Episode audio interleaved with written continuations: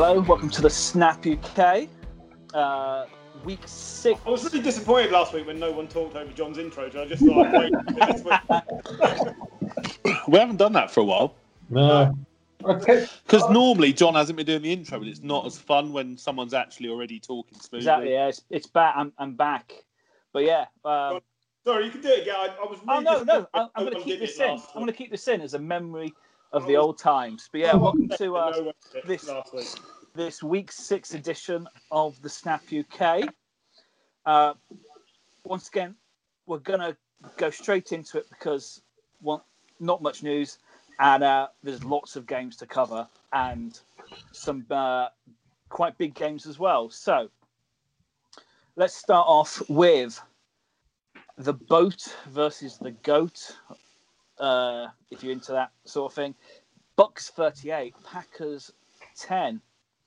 Um, the this has generally been the week that um, was has been sent to kill all our fantasy games. Um, Oh, That's Uh, this week. Oh, I don't know. No, no, I, you're just I beat rubbish, Gary. Jim. Just throwing it out there. But um, yeah, Aaron Rodgers didn't have a great week, did he? So uh, yeah, anyone want to start us off with? Because Well, I think you know. So obviously, Paul did beat me in one of the fantasy leagues, and I beat him in in the other. Um, and Beat him in the only one I try in. but I would say that you know Aaron Rodgers, you know, at the start of the game in the first twelve minutes, looked like he was you know going to keep being the Aaron Rodgers he's been all season. You know, it looked like he'd run in for a touchdown, then it, it turned out his knee was down at the one yard line, and he did some like weird little celebration. Um, He did the Hingle McCringle there, didn't he? yeah, um, and then it kind of, you know, they were 10 10 nil up, and then all of a sudden, that Bucs defense, you know, they kind of they plugged up the run game, and they just basically said, "Throw it, Rodgers," and, and they just stared him down, and you know, it was. He went. He, he looked like he was going really big, really early. Rodgers. He's thrown no touchdowns, you know, all season. Then he threw two in in free free throws. So Interceptions, you know. yeah, it's Interceptions, yeah. interceptions. Sorry, yeah, and and it was just it was just crazy to sit there and watch and to try and understand what must have been going through Rodgers' mind that took him from the player he's been all year to he must have built this game up to something more than it was because it was just the Packers versus the Bucs, but it seemed like it was just much more, and he was just trying to prove something, and they just said, "You try, and we'll just we'll just take you down." That Bucs defense is a serious serious asset, isn't it? It is. Yeah. I mean, the, the Bucs defense. One of the the thing that really impressed me from the game was Antoine Winfield, who's continued to impress any time I've watched him this season. But there's there's multiple pieces on that Bucs defense which is just top notch. And I was, you look at the pieces they have throughout that team. Once they start clicking, and I think people were possibly too quick to write off a very hastily arranged team playing the Saints week one. Yeah, that's not. Yeah, they, were, they, yeah, they, they didn't target Mike Evans very much. He wasn't on the field all that much. It was the first game that kind of Rob Gronkowski looked like Rob Gronkowski. But the other thing that kind of really struck me is that, and it's completely a complete tangent. It's like how good is the, the, the Chicago Bears defense because they are able to get to Brady a fair bit last week. Hmm. The Packers defense has also been quite has been lauded quite heavily, and they just didn't get near him, and they weren't able to get any interceptions, any turnovers. They weren't able to do to Brady what the Bucs defense were able to do to Rodgers, completely throw him off his game. So, I mean, we'll come on to the Bears later, but I, I think it's just something to note is that actually, you know, that, that Bears defense, that pass rush is, is back. But you know, back to this game, the the Packers just they weren't able to establish the run. They're not. It feels like they're a team where they have to get the lead. They, they, they can't be chasing. They can't be chasing a game because once they get the lead, the run game clicks. You have to defend against that run game, and, and as soon as you overcommit to that, that defense, suddenly it opens up all the passing lanes for Aaron Rodgers to look like Aaron Rodgers. And the Bucs just didn't do that. You know, Rodgers had a massive mistake, which then had, had a second mistake, and as soon as the Bucs from the lead, they didn't take their foot off their, off the Packers' throat. So I, I want to see the Packers. I think the Packers team is still good. They're obviously going to go to the playoffs, but they need to figure out how to chase games the same way that you know Dallas are somehow able to do it as well. So Aaron Rodgers in this game, his passer rating was 35.4 with his two interceptions and no touchdowns, completing 16 of 35, so uh, 45% completion. It's almost Anyone want to have a yeah, guess? The other week. Anyone want to have a guess the last time he was statistically this bad or worse in a game? 2012. I don't, I'd say never. I th- I'd say that's probably his worst game. I'd say No. debut season. They lost seven to three against the Lions in 2010, and he, he was 34.7 in that game uh, as, a, as a passer rating. So that is the last time. Last time he threw two interceptions or more in a game. Three years ago. Actually, yeah, yeah. So he threw three interceptions week 15 of 2017. It's the Yeah. last time he was this bad in a game as well. So it could just be that you know he had a bad day. like he Yeah. was trying to, it's I like think- trying to yeah. beat a good team, Did you taking it on his back, and just had a bad day. Did you see his quote before the game? It was around, like everyone's kind of writing him off, but every year they write him off. But actually, his down years are career years for every other quarterback, or most other quarterbacks. Which I think is a, is a fair point because he's never been bad, and yeah, he's had one bad game. I've got, you know, unlike Garoppolo last week, I've got full confidence that Aaron Rodgers will bounce back and will carry on being Aaron Rodgers. He's just had a bad day at the office. He, the second quarter was just. Uh, I mean, it's an absolute confidence killer. I mean, you know, it's the first time in his career he's ever had uh, pick two picks and less than ten yards in a quarter. You know, it was just awful. And I, and I think as well, like the defense had a lot of time off Mm. the field, didn't it? You know, because you know it was two interceptions, so I know it didn't go on for too long, but you know they weren't out there, you know, being pounded for ages. You know, thirty-eight unanswered points. It's not like they ever brought the Packers back into that game either, is it? No, no. You know, so it's you know thirty-eight unanswered points against the Packers. But Yeah. Like something went terribly, terribly wrong. yeah, but it, it wasn't. It wasn't Aaron Rodgers alone. If you No, look that's what at- that's what I'm saying. If you Yeah. look at Aaron Jones, they've lent on Aaron Jones this season like never before. Uh, he was averaging something like six yards a, a carry when you take Eight, all the games. Sorry? Yeah. No, sorry, I was reading. I know he had one game against Detroit where he, he was averaging like more than nine yards a carry, but the rest of the time he's averaging between four and five yards a carry, which is good. He averaged 1.5 yards a carry in this game. Yeah. And, and the Bucs became the first team since the 2006 Vikings to not have a 100 yard rusher against them in 12 consecutive games. Like Yeah. they just took away the safety blanket. And I think Tonyan went out of the game as well, the tight end who Yeah. Rodgers has been looking to. And it's the same as you'll get later on in this podcast with some other quarterbacks. If you take away the safety blankets and they have to try other things, sometimes it doesn't work. It doesn't matter how good you are. If you take away those pieces, you look at Cam uh, for New England, we'll come on to later. He's got nothing really to work with. Look at Andy Dalton, we'll come to later. People are going to slate him, but nothing really in front of him to help him in that game. So Aaron Rodgers is not infallible. He needs people around him, and it just didn't happen. Yeah, I think you know that Bucs defense, number one run defense last year, number one run defense this year.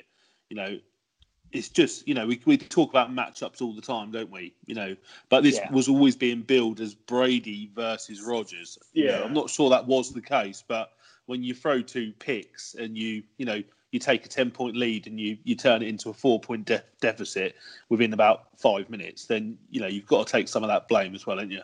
Can we, uh, before we move on from this game, we, Brady's been given a bit of a rough time, especially the first game and, and at various points throughout. But he now has the most passing touchdowns through six games as any Buccaneer quarterback. He passed Brad Johnson from 2003. So, I mean, see, is- that, that, that's that's an interesting stat, but there's been some utter crap oh, yeah, in yeah. that quarterback room at the drops.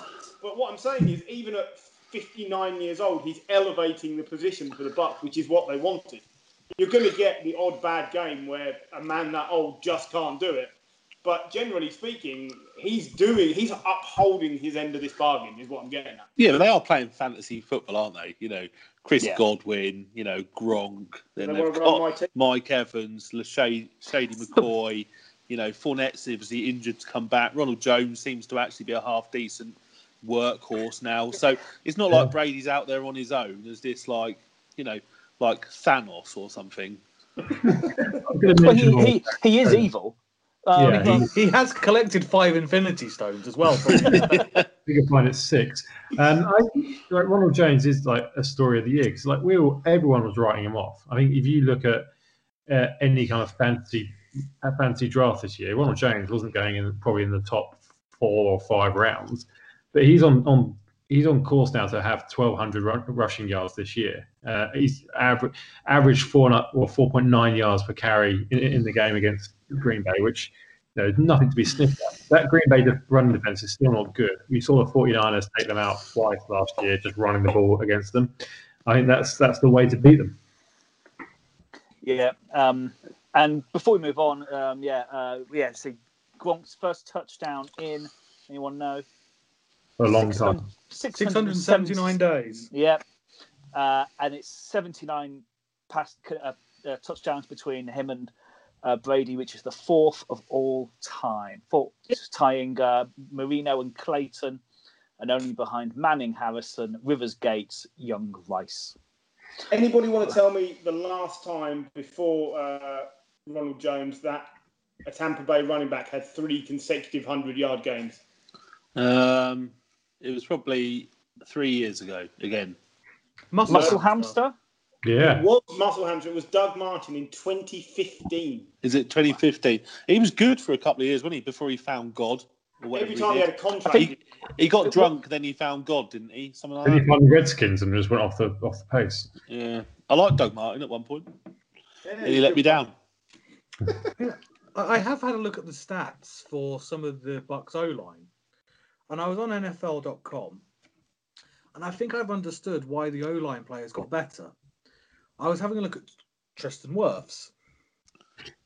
The fella there, if I take away the background blur. Mm. It's There it mainly is. podcast, Paul. So, Yeah. according to NFL.com, he, when it says arms, it says 34. So, no wonder he's so good at blocking. He has 34 arms. Have I misunderstood the stat? Possibly. No, no, no, he's a freak. Well, let's move on now because um, an absolutely thrilling game. Uh, Titans 42, Texans 36. Uh, one in overtime um, when uh, uh, The King. King Henry. Oh man, have you, have you seen Watson's reaction to losing the toss? Yeah, about to say that. Knowing that oh no, we, we, we know what's happening here. Um, I mean, Titans. I mean, it's just brilliant. Uh, the first team in, in, in history to have a 350 yard passer and a 200 yard rusher in the same game. Um, yeah, it, it, it was nice to see well see some signs of life from the Texans under uh, Romeo Crennel. Yeah, Romeo Crennel. I think you need to, to talk about both these teams fairly equally. Okay, the Titans won, but this is the best offense display we've seen from Houston this year by a mile. Now, Tennessee's defense is middle of the road, but at least they showed some life. They seemed determined to play for Romeo Crennel, which they did not seem to be under Bill O'Brien. So credit them for a close defeat, I think. But this actually says that both of these teams' biggest problems are on the defensive side of the ball for me. Um, I, I- I think the pass rush from the Titans is not what they were hoping. They're another team who are not getting the most out of someone like Jadeveon Clowney. Um, and the same with the Texans, really. Like, if it's not JJ Watt, it's it's no one. And and that's a problem for both of these teams if they can't contain the opposition. So, but but, but back to the offensive side of the ball, where where currently in quarterbacks would you rank Ryan Tannehill if you're doing a top 32 quarterbacks in the league? Where Well, is Ryan Tannehill? I, I'm gonna. I've been a bit down on Tannehill, if I'm honest with you. I think he was uh, me personally, I didn't see this big kind of like. I know he was comeback player of the year and you know all this kind of stuff, but I probably didn't. I wasn't really giving much credit. But I think now I'm I'm starting to have to, and I think you've got to say he's definitely you know top ten. I think he's probably probably eighth maybe in the league because he's just doing things so consistently that you would just happily have him in your franchise. And I think you would say that for you know easily the top quarter of the league. So his record since joining the Titans is 12 and 3. Yeah, I saw that. Yeah. That, that's incredible. I think that's behind like Mahomes and Lamar since the same time last year. Like that's it. That's that's the level of company he's keeping.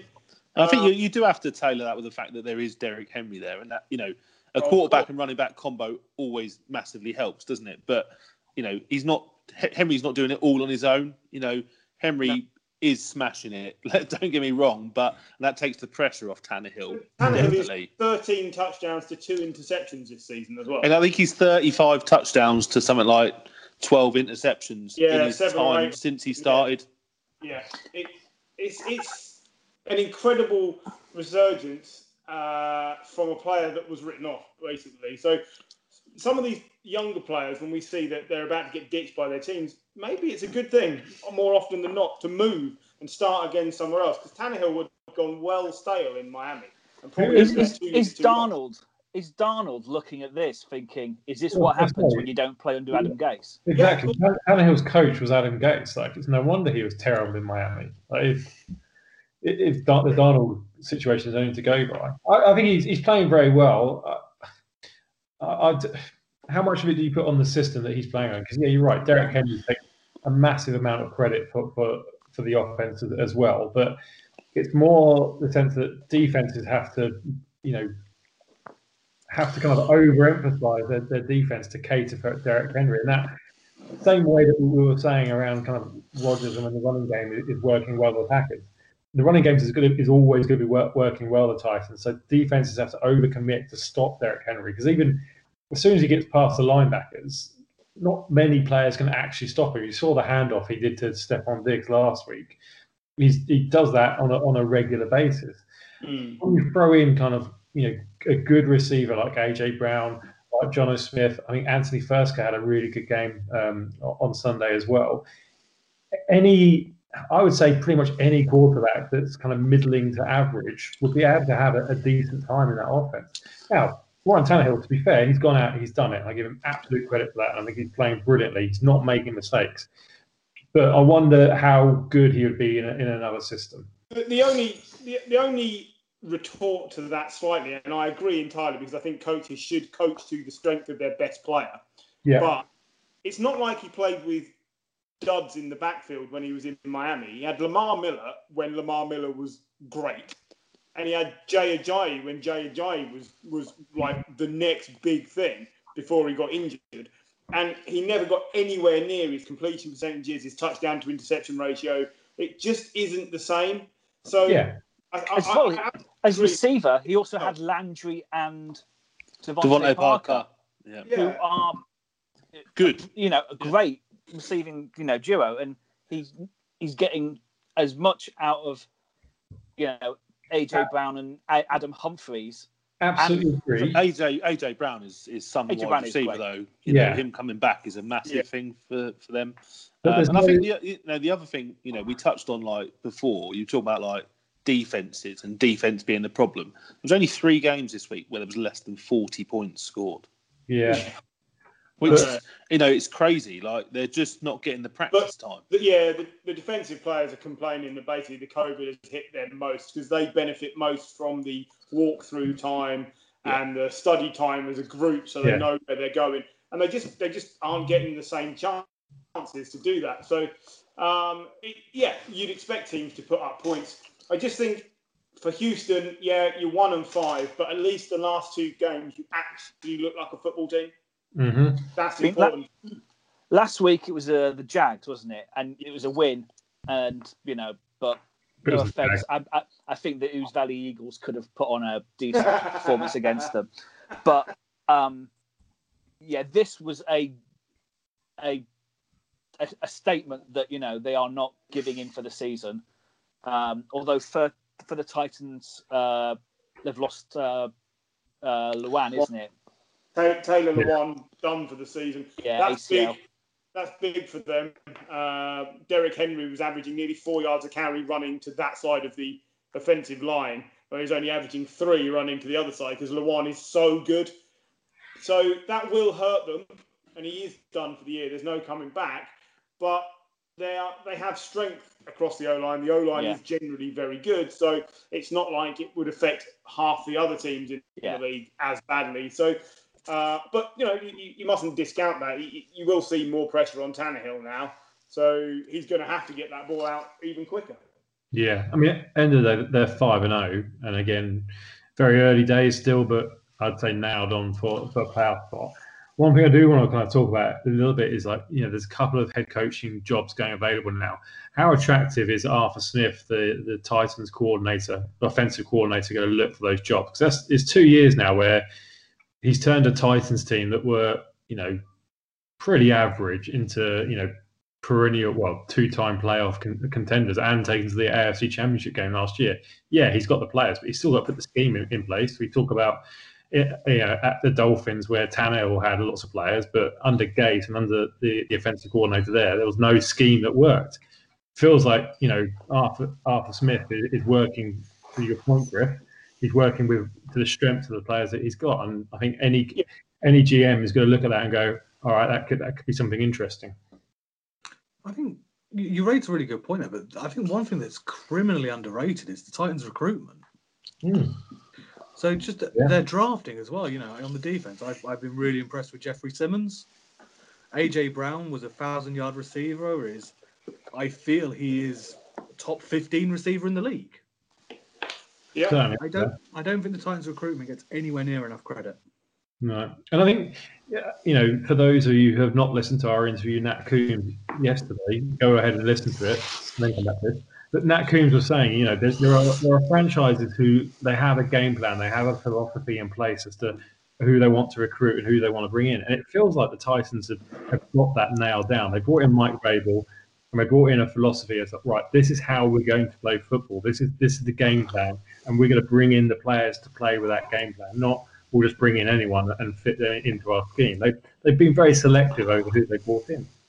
One one thing before we move on, um, another thing John's going to be tapping about his watch in a minute. Yeah, and one is. thing I think we probably should have mentioned about this game is uh, should the Texans have gone for two at the end because we haven't really touched on that, and it's you know it's a theme this week. But you know the Texans, you know they had to get a two point conversion. Don't forget um, the Titans to to already get there, so they could have won with a two point conversion, but they may well have not gone for a two point conversion at that point. So should the Texans have gone for the two? Because No, I would say most people No. would say yes.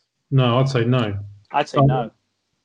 A one point We- conversion, a one point conversion, but the Texans eight points up. So then you've got to force the Titans to a score a touchdown and then get the two point conversion. but Just to I draw. would counter that by saying that they'd barely stopped the, the Titans all game. So if you have the opportunity to win and don't give the ball back to Tannehill and Henry, which is why Deshaun Watson reacted like he did at the toss, that their thinking was we win it now or we probably lose. So, so I we'll come on to it later. I disagree with the football team's call, but I also disagree with this call because I think the Texans should have gone for two because you know how you know you're only got you don't know if they're even going to go for that two point for the win. So if you had failed on that two point conversion, they still needed seven points to tie up the game.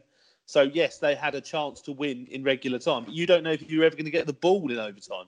So surely you go for the win when you've got the ball at the at the time.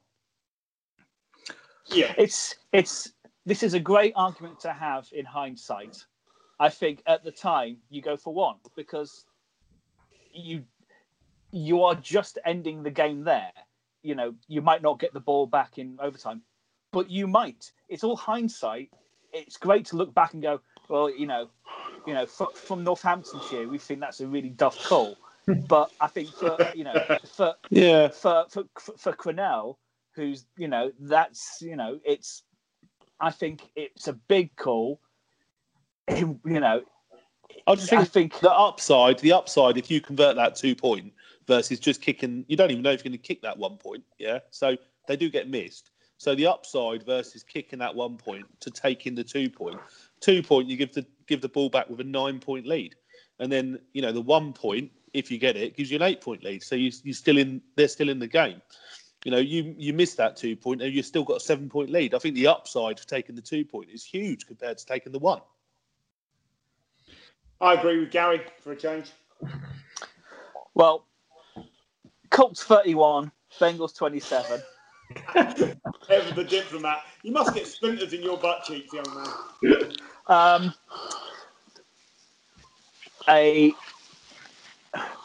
A comeback the- for the a ages. comeback from the ages oh. against um, uh, the, the Zac Taylor is not exactly winning fans at the moment. Um, I mean, for one, he's making Marvin Jones look great. Um, um, but for the, in on the upside, I mean, Joe Burrows just looks as Joe Burrow still looks an absolute stud. Uh, but yeah, um, took, they were well out in front, but and they allowed the Colts to come back. Uh, Philip Rivers, you know, cementing his place in the Hall of Fame Don't. by uh, being, you know, Do we, leading. should we get the convenient stat out the way then? How, how many fourth quarter comebacks and game winning drives does Philip Rivers have in his career? Or don't know, 12. six. No. Fourth quarter comebacks, 28, and game winning drives, 33. And for fairness, I've got Eli's stat to hand as well. I don't Oh God! Wi-Fi banging on the table, but they're so similar. Eli, game-winning drives, 37 to 33, and fourth quarter comebacks, 27 to Rivers, 28. They are next to each other in the two tables. I think Paul's counting the Super Bowl rings right now. Yeah, but how many Super Bowl rings did Dan Marino get? I heard Nat Coombs say this on the podcast. That was the only thing I disagreed with when he said Philip Rivers is the best quarterback never to Yeah, win the I Super didn't want to. And I thought, no, no, Dan Marino, then Philip Rivers. But again, if you look at the stats, Rivers is ahead of him in most of the stats now. So I'm, I'm just saying, again, you can't just use the rings because Brad Johnson's got a ring and Trent Dilfer's got a ring, and they just they're not everything. Anyway, the game. The game was the game was great because the Bengals scored so many points first. Was it they were 21 up? Twenty-one And, uh, nil up. Yeah.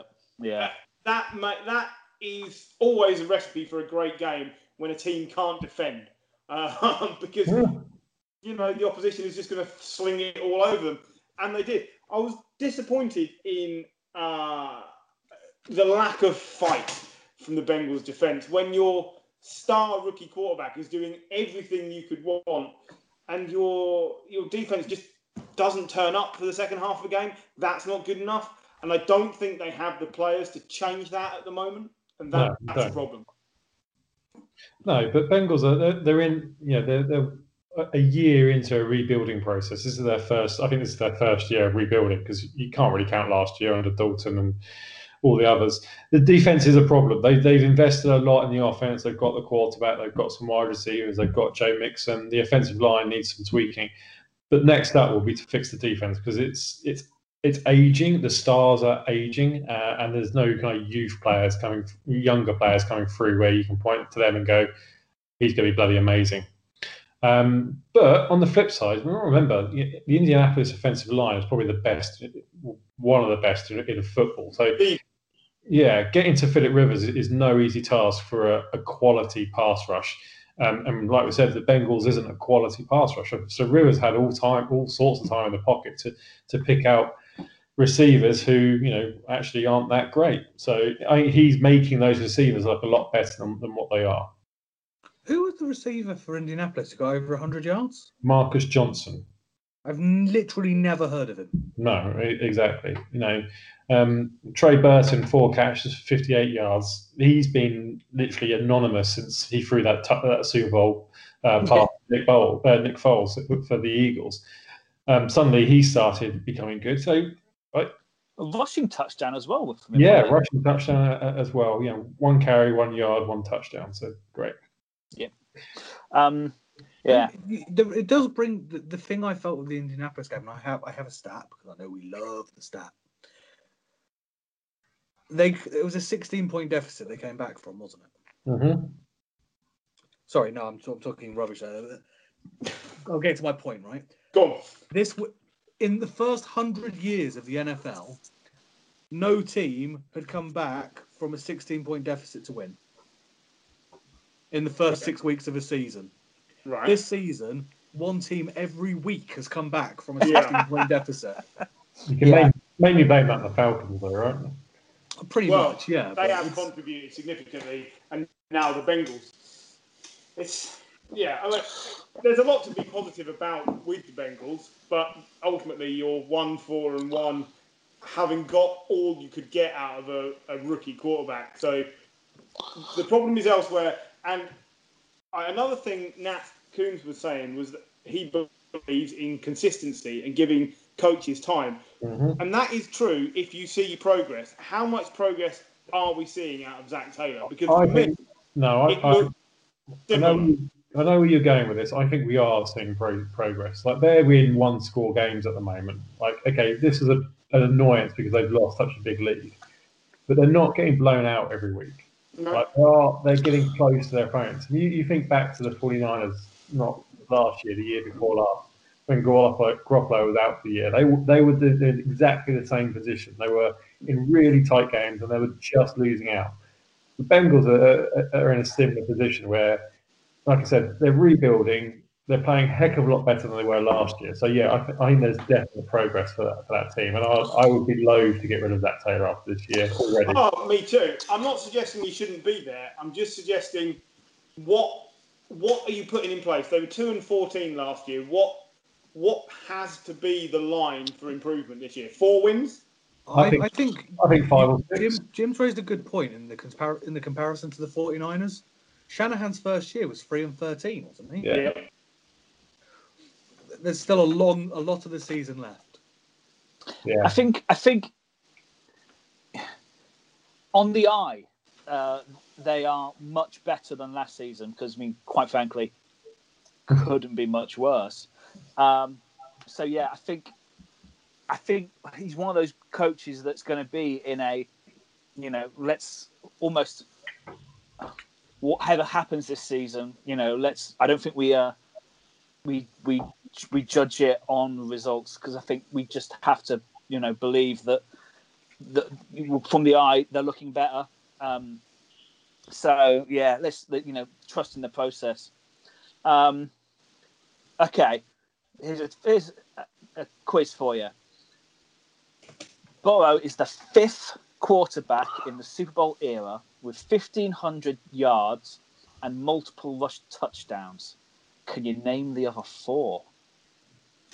Say that again. He's the first, the fifth quarterback. What? in the in the Super Bowl era with 1,500 yards and multiple touch, rush touchdowns in his first six games. Who are the other four? Patrick Mahomes. Yes. You Cam Newton. to- Cam Newton. He still one is did Lamar it last Jackson. year. Sorry, Ben no. He, he did it last year. Kyler Murray. Kaepernick. Kyler Murray, Andrew Kaepernick. Luck is the other All one. luck. Oh, So he's in some pretty good company, Yeah. you know, on, on, on stats. But yeah, uh, you know, we we need to wait to for the Bengals to carry on the rebuild before we start judging. And let's face it, the Bengals took ages to get rid of Marvin Jones, so they're not going to get rid of Zac Taylor that quickly. No, No. no, nor should they. But I just want to know where the barometer is for progress. Let's move About to the 14 years. so Steelers thirty eight, Browns thirty. In uh, No, did- Brown seven, and I, I Oh. noticed and wondered Sorry, yeah. where you got these other twenty three points from, but I didn't want to break the illusion. Um, yeah, sorry, yeah, Wishful Ignore thinking. I'm, I'm, I've, I've, gi- I've copied from the Ravens score. Are are the Browns the worst four and two team in the league? No, No. No, it's a bad day. John and I were discussing. There was a lot of talk yesterday from people like Stephen A. Smith and one or two others on ESPN about that's it, Baker's done. Well, if I had three cracked ribs and was facing this Steelers team, I'd have crapped my pants as well. And I don't think you should be judging him on this game at all. I, I can't believe they left him in there as long as they did. Um, they were on hiding to nothing, basically. It wasn't all on him at all. No, Well, it was partly on him. Of course, but not all on him. He's playing injured against the best rush we've seen in the league in years.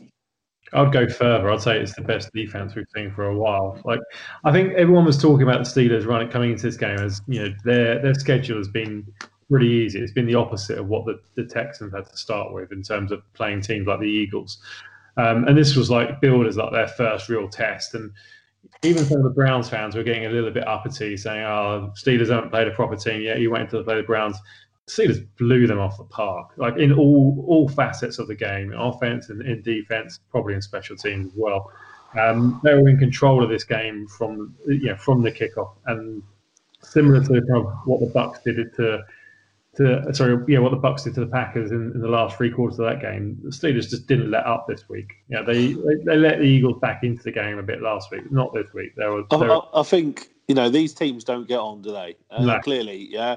And and coming out beforehand, the Browns players saying we're doing this for Myles. Yeah, maybe wasn't the best idea No. because there, it added some spice to that game. And where the Steelers like to just kind of do enough, I think this time they were out to prove a.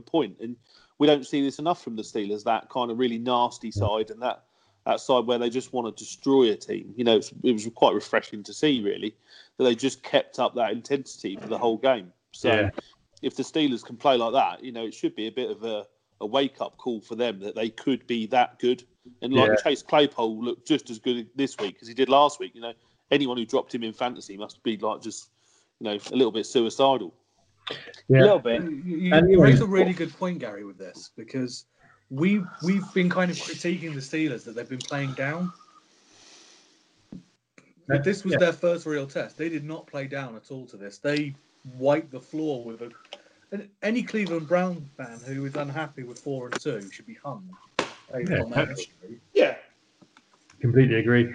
I mean, they, they got to they got to Baker Mayfield. Had four sacks, but eight quarterback hits in total. Like, ain't you right, Griff? They, they, were wise to take him out while he was still able to stand up.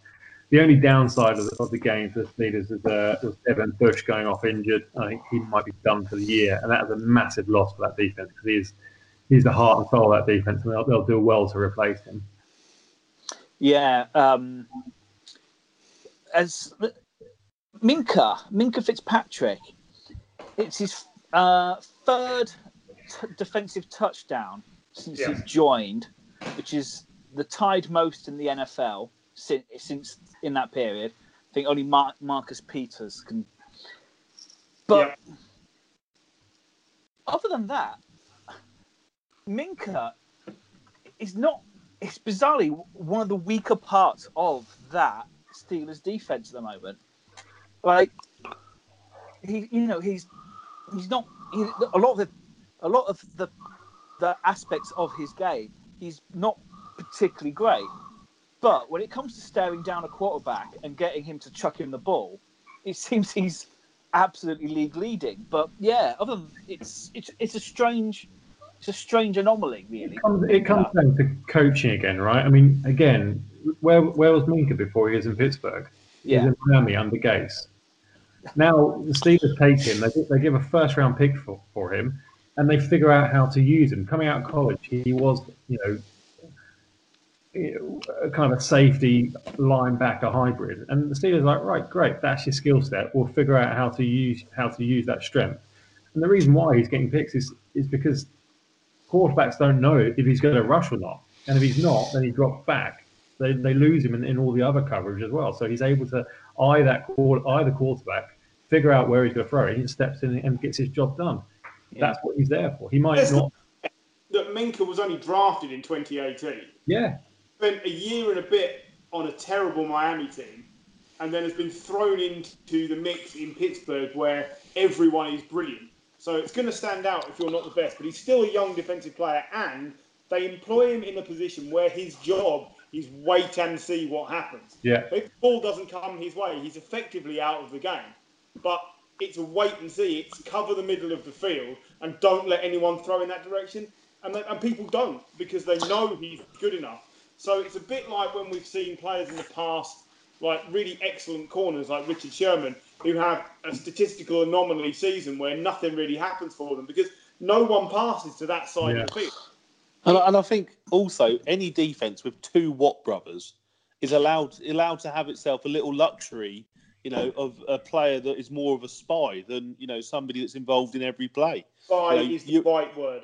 You Yeah, you absolutely. you allow yourself that, don't you? Well, Because you've got two Watts. I, I hate, Yeah, I hate you know to break it to you, Gary, but the other one plays on offense. Well, you know what I um, fourth and inches could probably play the play the, the, the Minkah Fitzpatrick role and be equally as good. Uh, in, I'm, in I'm, I've just wanted to bring it up because I just noticed some Twitter, uh, you know, s- just stuff saying that. Oh, you know, is he actually that good? I just wanted to bring it up. So uh, So you know, he, there was there was a stat that I saw which I thought was a laughably bad stat, which is uh, Baker Mayfield has 37 career interceptions as a starter. 25 of them have come against teams with a winning record entering the matchup. And you think, well, yeah, because those teams are really good at taking the ball Yeah. away. From the So mm-hmm. that's not a stat I, I like. But here's what I do like.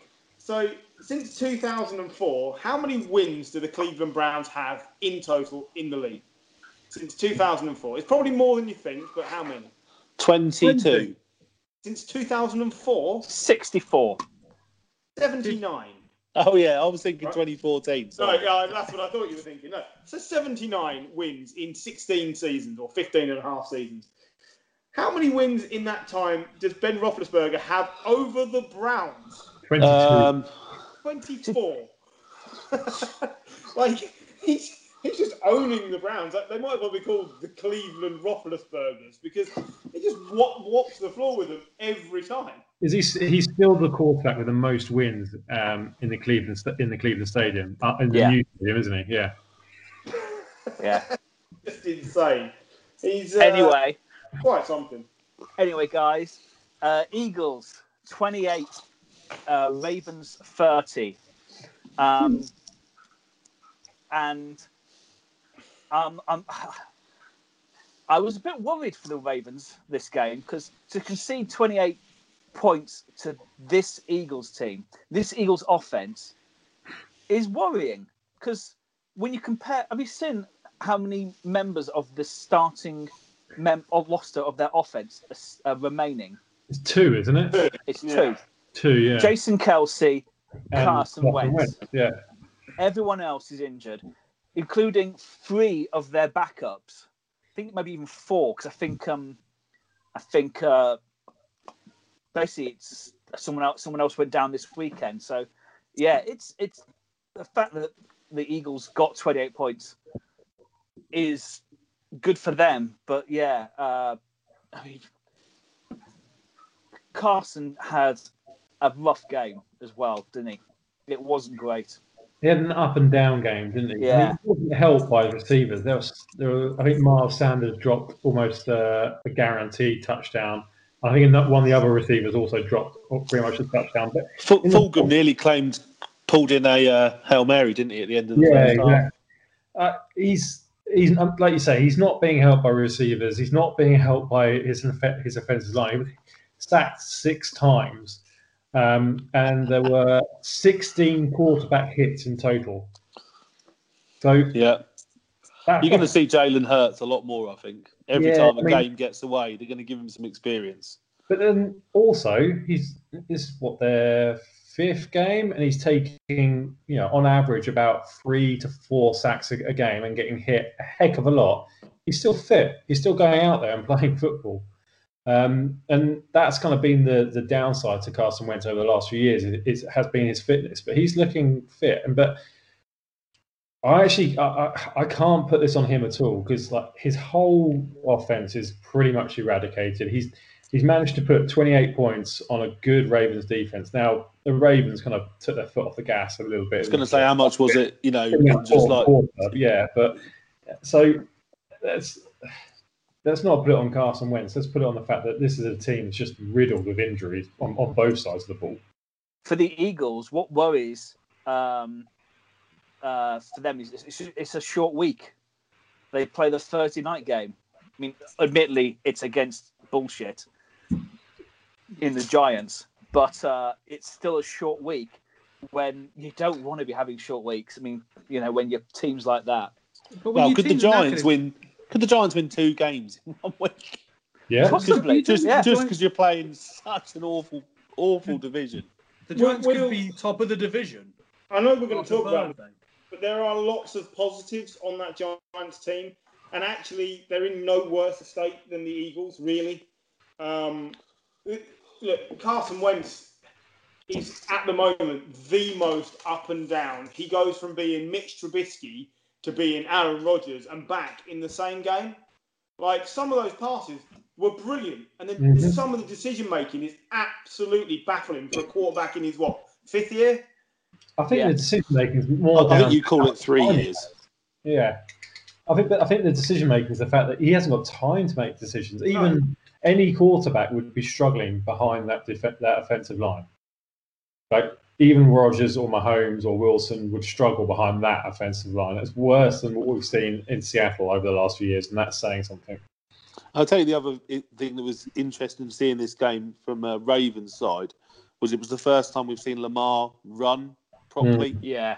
for for the whole season. Really, you know, he hasn't really. I don't know what did he get in the end? About seventy yards. I think He had like a- 108, 108 yards. was it 108? Yeah, he had 50 odd yards scrambled, didn't he, at one point?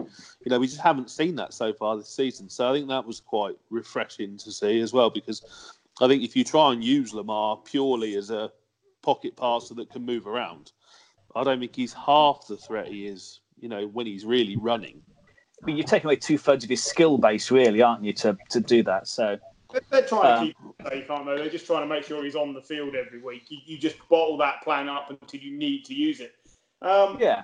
Carson Wentz, here's a stat I didn't realise about Carson Wentz, has uh, the most lost fumbles since 2017 as a quarterback in the league.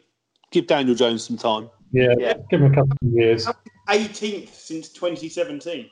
That's a lot of fumbles he's losing. Now, part of that is the fact that the O line is constantly hurt and he's under pressure. And part of it, he holds the ball too long, which is why I was making the Mitchell Trubisky comparison. Like his, if you look at Goff, we see Goff go through stretches, two or three games where he's bad, and then he'll have six or seven games where he's just pinpoint. And in those bad games, he holds the ball too long as well. Uh, and Wentz is the same, but he does it in and out in a game. Goff goes through stages two or three games at a time. I don't I- understand the Carson Wentz issue. I don't know how you fix it because he doesn't look like he's able to overcome the O line issues like Dak has with the Cowboys, etc. But on the other hand, when he gets it right, he's one of the best six or seven quarterbacks in the league. So it's you you, you look at, uh, at what he has he hasn't really got a solid run game miles sanders flatters to deceive and sometimes it's boston scott you know sometimes it's random you know some bloke they've picked off the practice squad the the o-line is always injured i mean zach ertz hasn't really turned up this season no, but He's um, been injured as well, though. Like, Well, he's- and, and, he's and who else out. are you going to cover? Who And else are you going to cover? Nobody. There's No, nobody else to cover, is there? so he holds onto the ball because he must he must step back, look up, and just think, who, who the like look going forward, thinking, well, I could throw it to Nelson Agholor, but no, he's never going to catch it anyway. And then um, and then apart from that, yeah, if Zach Ertz is covered, so Zach Ertz is out for the next four weeks. Is that right? yeah, So what you're saying is the Giants should win this week. well, yeah, I mean. Zach Ertz as well has this year has been having to be used as a blocker because he's Yeah. as a tight end. Didn't Goedert get injured? Doug Yeah. He's out for the season. He's out for Out the for the season, isn't he? Yeah. it, yeah. So yeah, I mean, I think um, that they might rush DeSean Jackson back, but it's not going to help because they aren't. He's not going to get enough time to be free. No. and he'll be, and he'll get injured in the first game because he's, Yeah. he's been injured for the last three years. Exactly, like. and especially as they're rushing him back because they've got no one else. I mean, I'd love to see Carson Wentz i- at a at a at a team where they stay fit. Quite frankly, you know, you, if you gave him, if you gave him, if you swapped him and Rivers, What about, you you swapped, what about if you swapped him and Dalton right now? Yeah, I mean, half the Dallas O line is better than the none of the Eagles O line. Yeah. You know, so yeah, um, it's um, it's interesting. Yeah. Anyway. so, uh, Yeah, okay. Yeah, I mean, look, uh, my, my thing with the Eagles is they're, they're still in the hunt because the, the division is so Yeah. bad. So that, that just says more about how absolutely abysmal that division is. Oh god, yeah. I think, although I couldn't swear to it, I think the 1990, uh, no, it's really early, sometime in the early 90s, the AFC Central is the only division ever to start worse through six weeks. Yeah. There's teams, actual individual teams, who've got more wins than your entire division put together. Yeah. That's Yeah. I Crazy. think I saw a good tweet the other day. It said that if uh, if 2020 was a division, it'd be the NFC East. Well, we'll move on to one of the teams with as uh, I mean, the- more just wins one- than the NFC East. Just one the- more stat with that. Steelers five and zero, Ravens five and one, Titans five and zero, Chiefs five and one, Bears five and one, Seahawks five and zero. The NFC East five eighteen and one. Well, yeah, one of the teams with five wins uh, is the Bears, who beat the Panthers 23 to 16. I mean, I don't think anyone's going to come out here and say the Bears are a, a good team, but No, why not? defensively, they're They've brilliant. got five wins. Go on, Jim. You go. Go on, Jim. I'll, then I'll do mine. Go on. They've got five wins. You can't not say they're they're a good team, and they're not pay, they're not playing you know the Eagles every week. They've been playing No. some good teams. The Ca- the Panthers come off a free you know a free win uh, form. They beat the Buccaneers the other day, and you know most people have got the Buccaneers pen to go to the Super Bowl with, with Tom Brady. The pass rush is starting to really improve, and, and actually you know we're seeing a lot more out of players like like Khalil Mack. The, then the offense is doing just enough. We've seen like you know, players come in like Cole Kmet, the, the rookie tight end, looked okay. Um, Jimmy Graham is looking decent for, for what we've seen recently. Even David Montgomery, he, I mean, he had 58 yards, three yards average, not brilliant, but they're just they get, they're doing enough on offense, and their defense is carrying them through. Which fair play to them. I mean, uh, last year when when the 49ers started the season, they went 1 0, they went 2 0, they went 3 0, they went 4 0 everyone's like, yeah, it's going to end soon, it's going to end soon, and they end up in the Super Bowl. I feel like the Chicago Bears are, are not saying they're going to go to the Super Bowl, but you know, we all wrote them off. We all said they're, they're not going to get to the playoffs, me included. And now I think we've, we've, we've really got to start taking them seriously because they're, beat, they're finding ways to beat teams. Yeah. So what I was going to say was, do you remember back in 2015 when we watched Peyton Manning turn into Blake Bortles and the and the Broncos defense carried the team even when they transitioned to Brock Osweiler, and Yeah. no one said this isn't a proper football team that can't win. What they said was, as long as the quarterback doesn't lose the game, this team can go all the way and win the Super Bowl. And it is exactly the same with the Bears because the defense is doing its job regardless of what's happening under center. I'm seeing Gary shake his head. Yeah. I, I just think I just think they're a terrible team.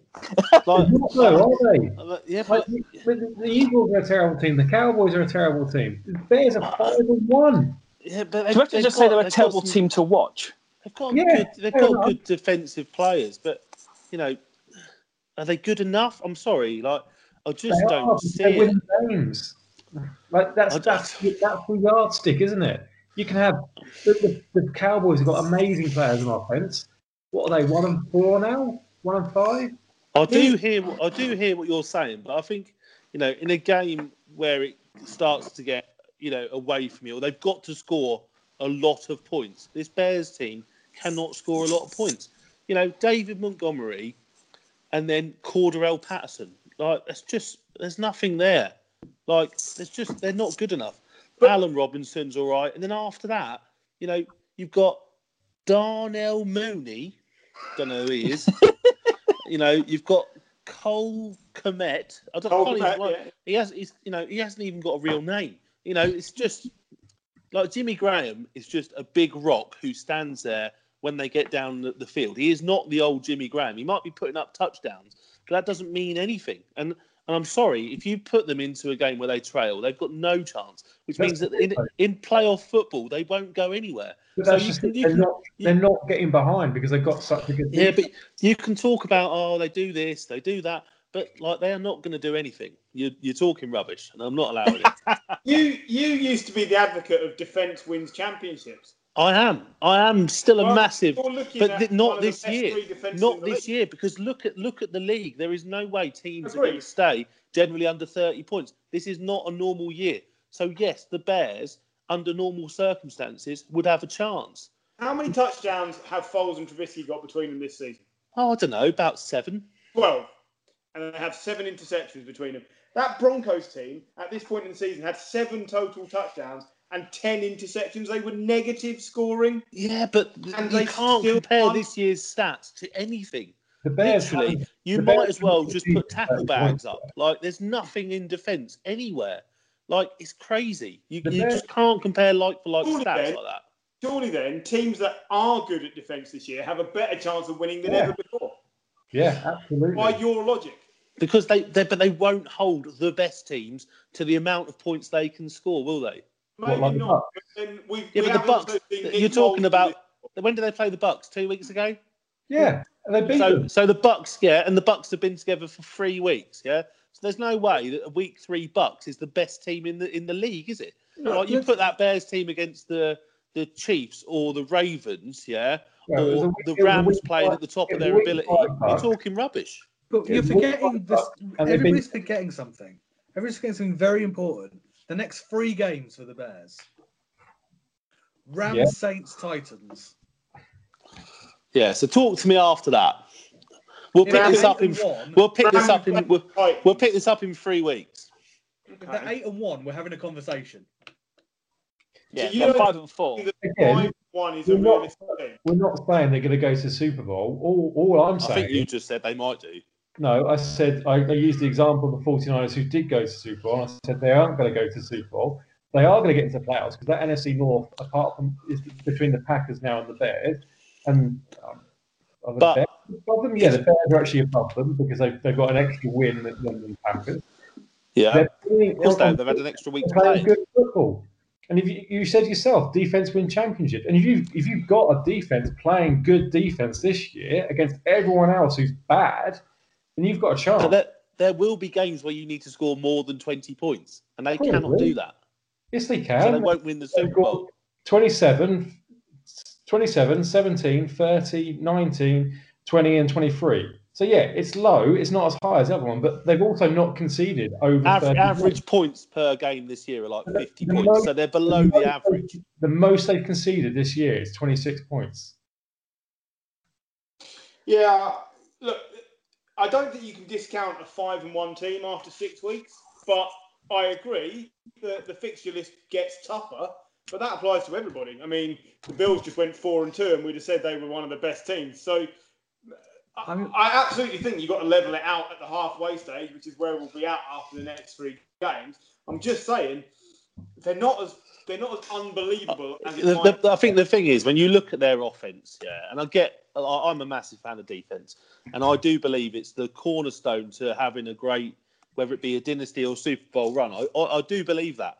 But I think when you look at, say, you take the Niners offense from last year to this offense, yeah, and you look at the options available, there is just not enough available. You know, Yeah. if they get if they get one injury, who is the wide receiver? Well, Yeah, Tarik like- Cohen is the problem. Losing Tarik Cohen could be a massive disadvantage because he's the gadget player that comes up with random touchdowns, and they don't have that now. Yeah, So they've you'll got find out Cordarrelle, they whether- have got Cordarrelle Patton. They are starting to use him differently as Well, well. and he's, He's always been gadget gadget player player. everywhere. Yeah. I mean, they are they are going to make the playoffs. Yep. I would think they probably will.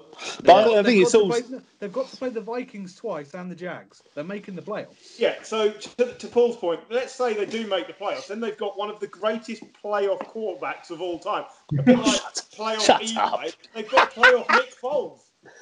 They got Super oh, Bowl. Oh man, like I, I love a, a Philly special, but mine normally has a load of pastrami and some gherkins and all this Well, other kind of stuff. really You know, special and chuck off. But I'm just saying, with Nick Foles in the playoffs, it's a bit like the Giants with Eli in the playoffs. He's going to rock up, and you're going to win more games than you probably should. Okay, I'm going to leave it there because this is fun, but it's more time than we than the Bears deserve. Uh, for the Panthers, it's just it, it wasn't a good matchup. Uh, three wins though doesn't make it. It's just I think it's where we expect the Panthers to be right now. I think Uh, they're ahead of where we expected them to be. I, I think Yeah. Matt Rhule's done a great Yeah. job. We haven't talked about much because there's not much to say this week, but this is the first week where you'd really look and say, ah, that's probably disappointing. And it's only disappointing because of how good they've been through the last three games. Yeah. So before we head the break, Bills 17, Chiefs 26. Uh, you know, it's uh, so in the game, uh, Patrick Mahomes reached his 90th career pass, uh, t- pass touchdown in his 37th game, which is uh, unsurprisingly a Super Bowl era record, um, beating Dan Marino, who did it in 40. uh, yeah. Uh, but yeah, um, yeah, I, I, I, I, I will lie. I won't lie. I haven't seen much of this game, so if anyone wants to take this from me, Well, I, I watched it last night, and the weather played a big part in the fact that uh, to start the game, Josh Allen was two of eight passing Yeah, for like bad, eight it? yards. Couldn't every single ball sailed high. He looked like the Josh Allen from the last two years, as opposed to the start of this year. And then Patrick Mahomes did exactly the same. Uh, uh, I think at the end of the first half, or no, sorry, six minutes to go in the first half, the teams had a total of 99 passing yards between them. Like it wasn't easy for either quarterback. And eventually, Patrick Mahomes showed himself to be the more accurate long passer than Josh Allen, which is a surprise to no one yeah, because Pat Mahomes is generational talent. But the, again, one of these teams was going to be bitterly disappointed to lose and lose back to back games. And if it had gone the other way, I wouldn't be panicking with Kansas City, and I'm not panicking with Buffalo. Their defense probably isn't as good as it has been for the last two or three years. That's more of a concern. But ultimately, they can quickly put themselves right in what is a bad AFC East and an average AFC in general, where they fit in the top four or five teams. I, I think the only downside for Buffalo really is Kansas now have one up on them in terms of if you meet in the playoffs, they can say, right, we've already beaten them. This is what we've got to do. We can do X, Y, and Z. But it was mainly the drizzle and the mist that was causing a problem for Josh Allen. He just he just looked rattled because of that. I, I think um, it was a tough week to play the Chiefs. Yeah, you know, they wouldn't have they wouldn't have enjoyed that loss at all. Um, and I think you know Edwards-Helaire, you know, 26 attempts, you know, that's definitely feed me the ball, isn't it? You know, Yeah. 161 yards. Le'Veon who? I think that is definitely what that says. You know, like you can bring in who you want, but I am the man, and he is going to still be the man. well. Darrel Williams scoring a touchdown was like, yeah, yeah, I'm just doing this while I've still got a job. Do you know what? We, we haven't said much about Le'Veon Bell signing with the Chiefs uh, after being thrown out of the Jets because they're idiots. Um, he's just going to be a complimentary piece, isn't he? Isn't that I, It's I- gonna? I- I Yeah, I think mean, it's going to be like Kareem Hunt was in the Browns. I think he'll Yeah. he'll start off as a very kind of bit part player that plays a lot towards the end of the game, 30 uh, 40% snap rate, something like that. Uh, and then I I think that's the right thing. And I think towards playoffs, though, he could be a real factor.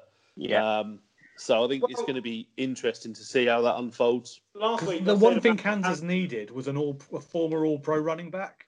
That Super Bowl winning team needed an All Pro running back. I- I said last week about the Panthers with Mike Davis. It's great news for Christian McCaffrey that you found someone to share the workload. It's the same here for Le'Veon Bell coming in, share the workload with Edward Helaire, and then you've got two players, like you said, with Hunt and Chubb at the Browns.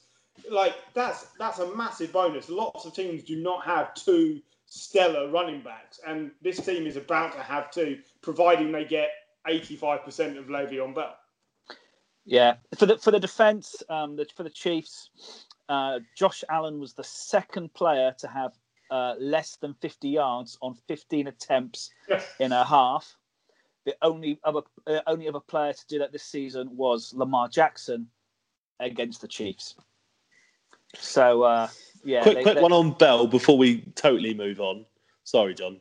That's right. So it was um, the Jets paid him uh, more than nine million dollars per rushing touchdown.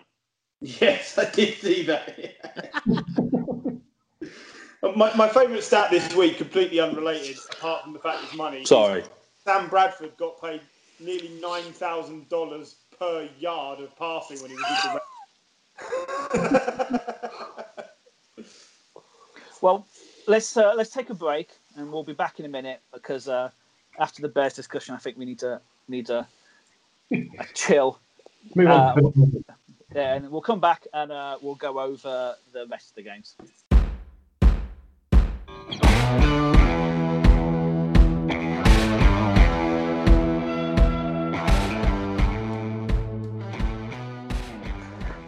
Welcome back. Uh, part two of Snap UK. Um, we're going to start uh, with Pats 12, Broncos 18. I want to hear Um, Griff explain this. Pat's coming. Pat's coming off one day of practice in two weeks. Um, Yeah, that- there's your first excuse. I um, don't. I don't think there is an excuse. If I'm honest, I think uh, if you want to, if you want to use practice and then O line injuries, they're your two problems. But there isn't an excuse for you losing to this Broncos team. It's the first time under Belichick that we've lost a game without conceding a touchdown. That's 20 seasons, right? So the bigger issue is they're not getting enough going. They never got enough weapons, and we should have gone out and traded for AJ Green in the last week and hope we can make something out of him for a year because that is what we're missing. Um, I don't. So no excuse, but I also don't think it's time to press the panic button because the Bills lost last night, which means top of the division isn't that far away, and I'd be confident enough that we're going to get wins over the Jets and at least one over the Dolphins. I think we already beat them once. We've got a good chance of beating them again, especially if they we, we think they're now going to play Tua for the rest of the season after what they announced today. So Spoiler alert. God. yeah, so there's no panic, um, but it was frustrating. I was watching it and you just couldn't believe how poor the weapons are on offense. It just looks stale. Damien Harris got nothing going. Cam didn't really do a lot with his legs as well as his arm. Um, it, it just looked poor. And, you know, maybe the 10 days no practice is the only viable excuse, but I don't think that's enough when you look at what the Titans have done. They come out and won two games having had the same amount of practice and looked a lot better. I I just think think But they, no- they were practicing outside of restrictions. Yeah, yeah, what there's no, unlike the Titans who are loaded with talent, there's no room for error with the with the Patriots. It's either everything Oh, goes oh, perfectly. it must, it and they win be by three at the. Patriots having that former MVP quarterback, the Super Bowl MVP at wide receiver, the number one, the number one uh, first round wide receiver. Must be awful. Absolutely awful. Yeah, probably. I, I'm only telling you what I'm seeing on the field. You know, like Can we give a, can we give a bit of kudos to the Broncos defense because I thought Yeah. they were awesome as well. Like Malik, you know, they, they lost Von Miller at the start of the season, and I think everyone kind of wrote them off with um, Cowan Harris, the cornerback, going as well. Everyone just thought, well, they've lost their two leaders on defense. They got a, they got a young quarterback. They're rebuilding. They're re- restocking. This isn't going to be a good year for them. They're two and three at the moment. And I wouldn't put it past them to kind of at least be in the hunt for a playoff position in a AFC, which you know there are some quality teams, but there aren't a lot. There's not a lot of depth there. Um, Malik Reed had two sacks. Bradley Chubb is looking kind of back to his best. He's taken that kind of Von Miller role now. He got a sack um, and another tackle, another one and a half tackles for loss. So yeah, absolutely. It was a game for Denver to lose based on the fact that they almost did because Drew Lock threw the ball twice in ridiculous situations, which he should never have done. I blame the play calling on that, not him. But you know, a win's a win. They, they've kicked how many? One, two, three, four, five, Six. six field goals. I think that's that's close to a record. I don't think it's record is eight. yeah. Um, so you know they've got the second best kicker in, in the league, I, I reckon. So They've also got one, and, and we were like we were saying earlier, one of the best backup running backs because Phillip Mm. Lindsay came in, ripped off hundred yards on twenty three Yeah. carries like he'd never been away. So like they've got you know plenty going for them. They look like a talented team. Uh, I suspect it will be a year too early for them to be seriously in the playoff hunt, but Yeah. you know, look at the record. They're on pace to trouble other teams as well. I wouldn't be surprised if they're in, like if they're in with a chance come December. That wouldn't shock me. I don't think they'll they'll be a, a playoff contender, but I think they'll they'll definitely be. You know, when they show that that, that graphics like in the hunt, um, and there'll be one of the teams that are like, yeah, they could make it, but you got like about a million different things that have to happen before they they, they do.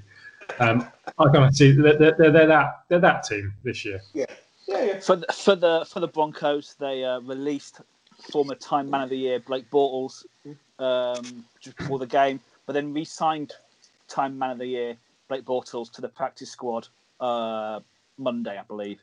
Yeah. Uh, and here you go. Here's a here's a here's a a uh, question for you guys. Drew Lock is the second quarterback to defeat Bill Belichick-led Patriots on the road while throwing multiple interceptions. Who was the other? Peyton Um, Manning. Nope. But um, um, Go Flacco. Mark Sanchez. It's Alex uh, Smith. it's podcast favourite Kurt Warner Yeah. in uh in 2001 in his uh, MVP season. So uh, yeah, just uh, any chance to get bring him up. Um, okay, from the bad to the ridiculous. Dolphins 24, Jets zero. Um, Sorry, it just makes me laugh. It's is such a bad.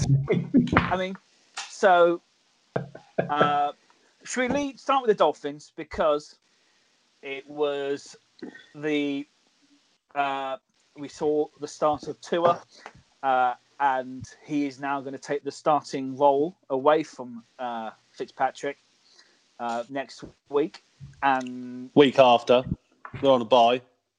They're on the bye. Yeah, there are now rumours of Fitzpatrick being traded away. Uh, I Oh. mean, I wouldn't be risking that with Tua's injury history. Like, let's just keep him in the building just as insurance. It's not costing him that much. And, and I think fair, that that- Tua has been very complimentary about Yeah. everything that Fitz is doing for him. So I just don't see why you would why you would put all that pressure on Tua to Yeah. have to be the man immediately. I think that's just that would be So the Adam thing, Gase that style summed up, management. the thing that summed up Fitzmagic best was when Tua came on and the Hmm. biggest cheerleader was Ryan Fitzpatrick jumping up and down and shouting on the sidelines. Like the guy has genuinely he was, he was shouting fact that- choke.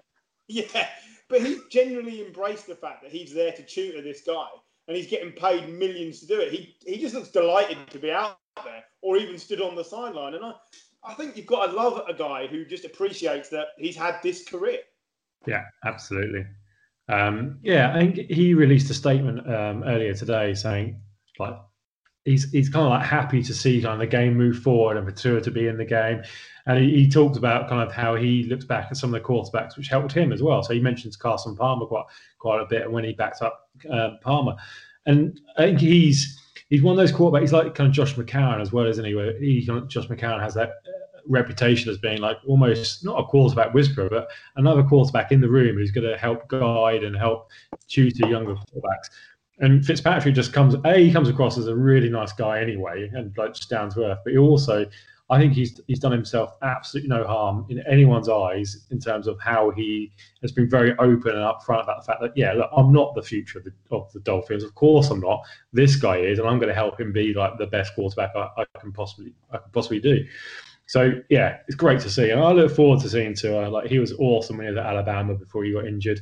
Um, I think he's gonna. I I really hope he, he's as good as what he was um, back then. Yep. Uh, well, The Jets have started 0 and 6. I think only five or six other teams have done that since 2015. I didn't get round to finishing looking up who it was, but like the Bengals will be on there. I think the, The Browns, uh, Browns, definitely. Lions. Yeah. The Lions. Niners, uh, one year. Niners, yeah, yeah, Yeah. one year.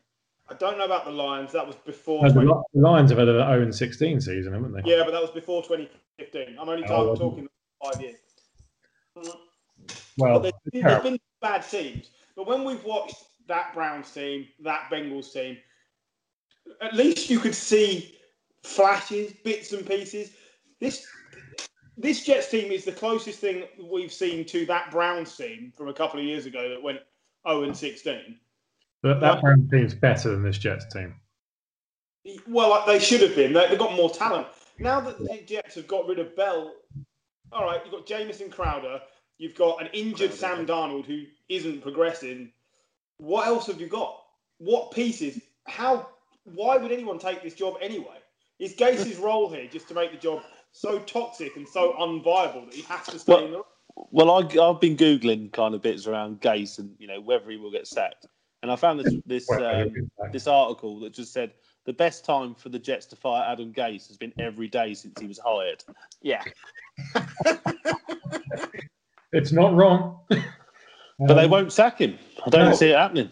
Last season's Dolphins would have been one of the 0 and 6 teams, and, and I believe they had a better point differential than the Jets through the first six games. The, the, first two games were terrible for the Dolphins last year, weren't they? And then they uh, and they actually picked up and they started to play well because the team were playing for their coach. Yeah. None of the team are playing for their coach.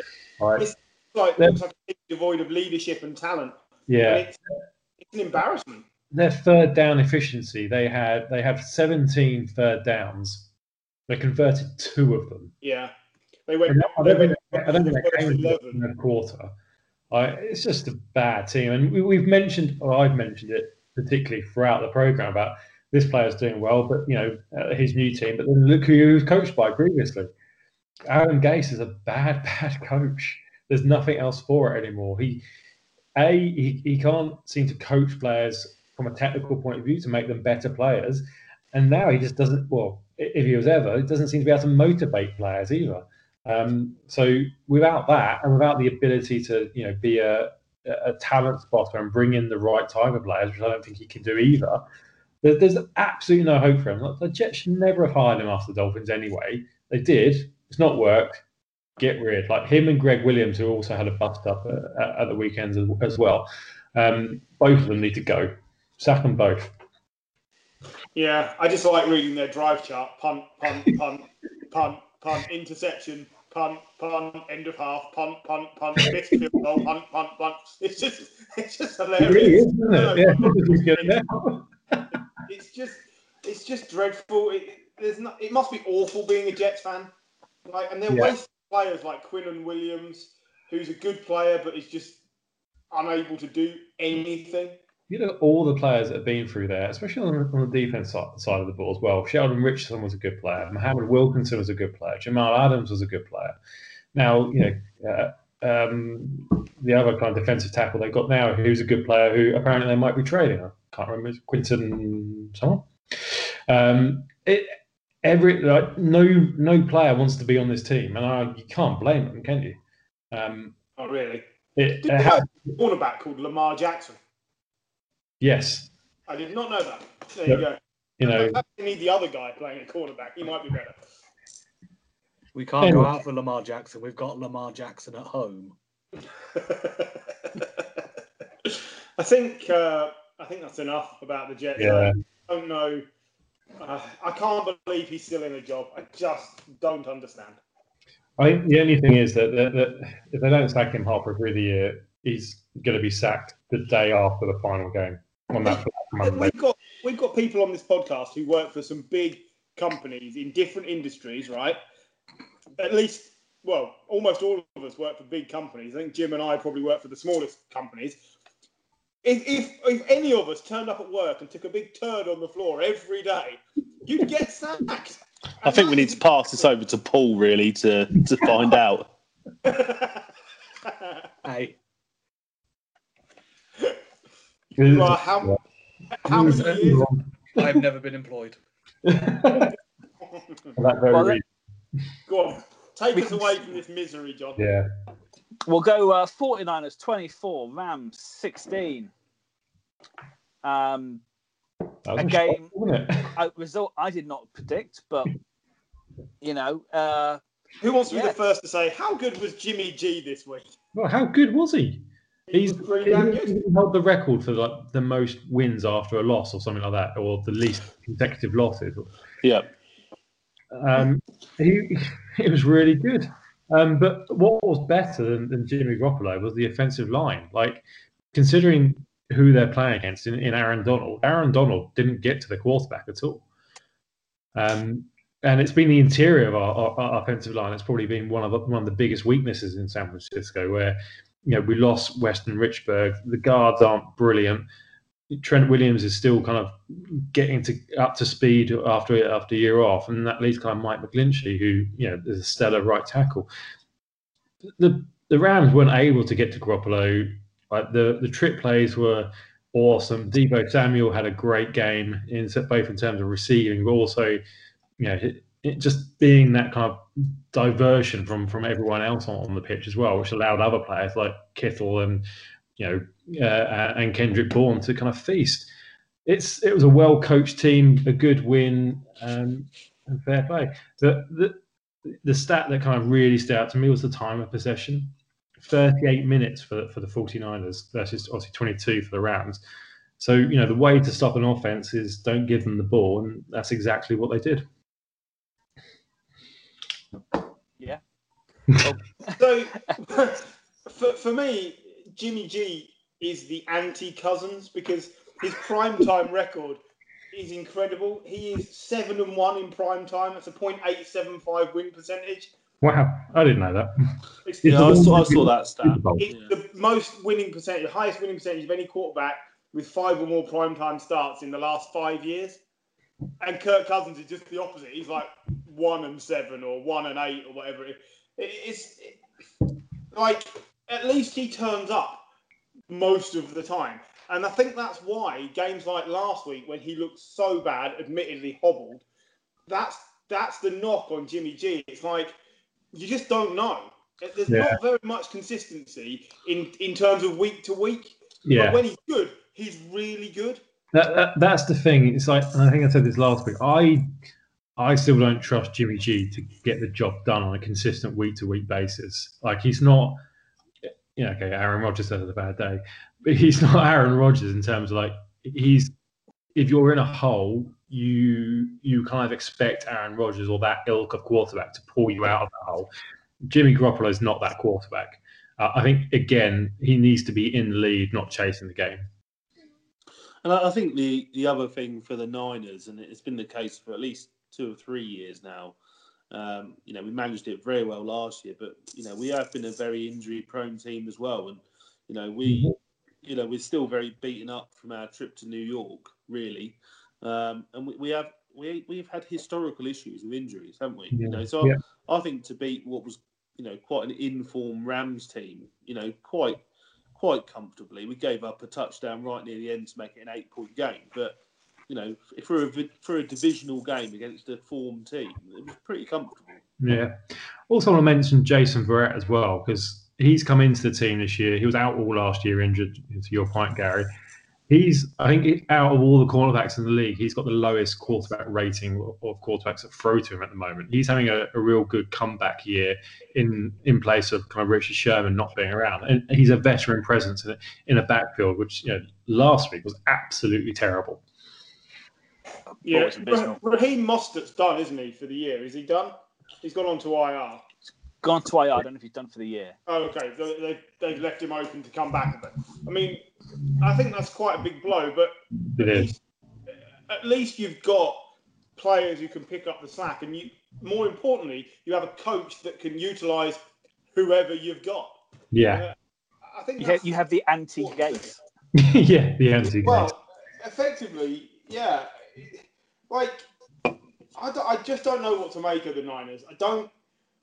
I don't think they're anywhere near as good as last year because of injuries and the like, obviously.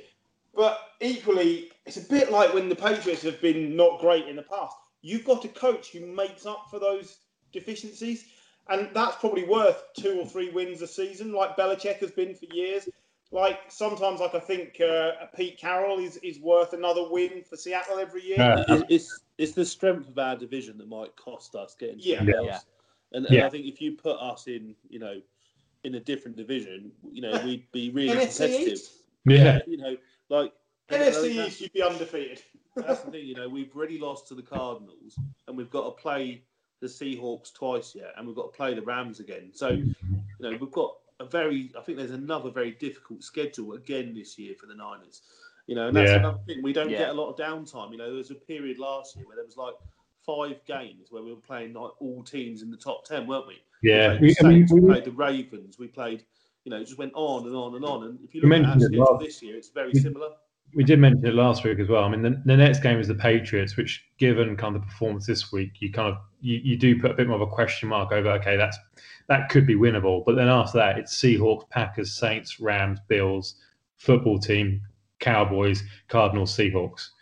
So, yeah, again, you know, looking at it mm, on paper, you'd say there's maybe three, three and a half wins there roughly. Uh, like if, if, if the 49ers finish eight and eight, given everything that's gone on this season with, with COVID, with injuries, with um, Super Bowl hangover.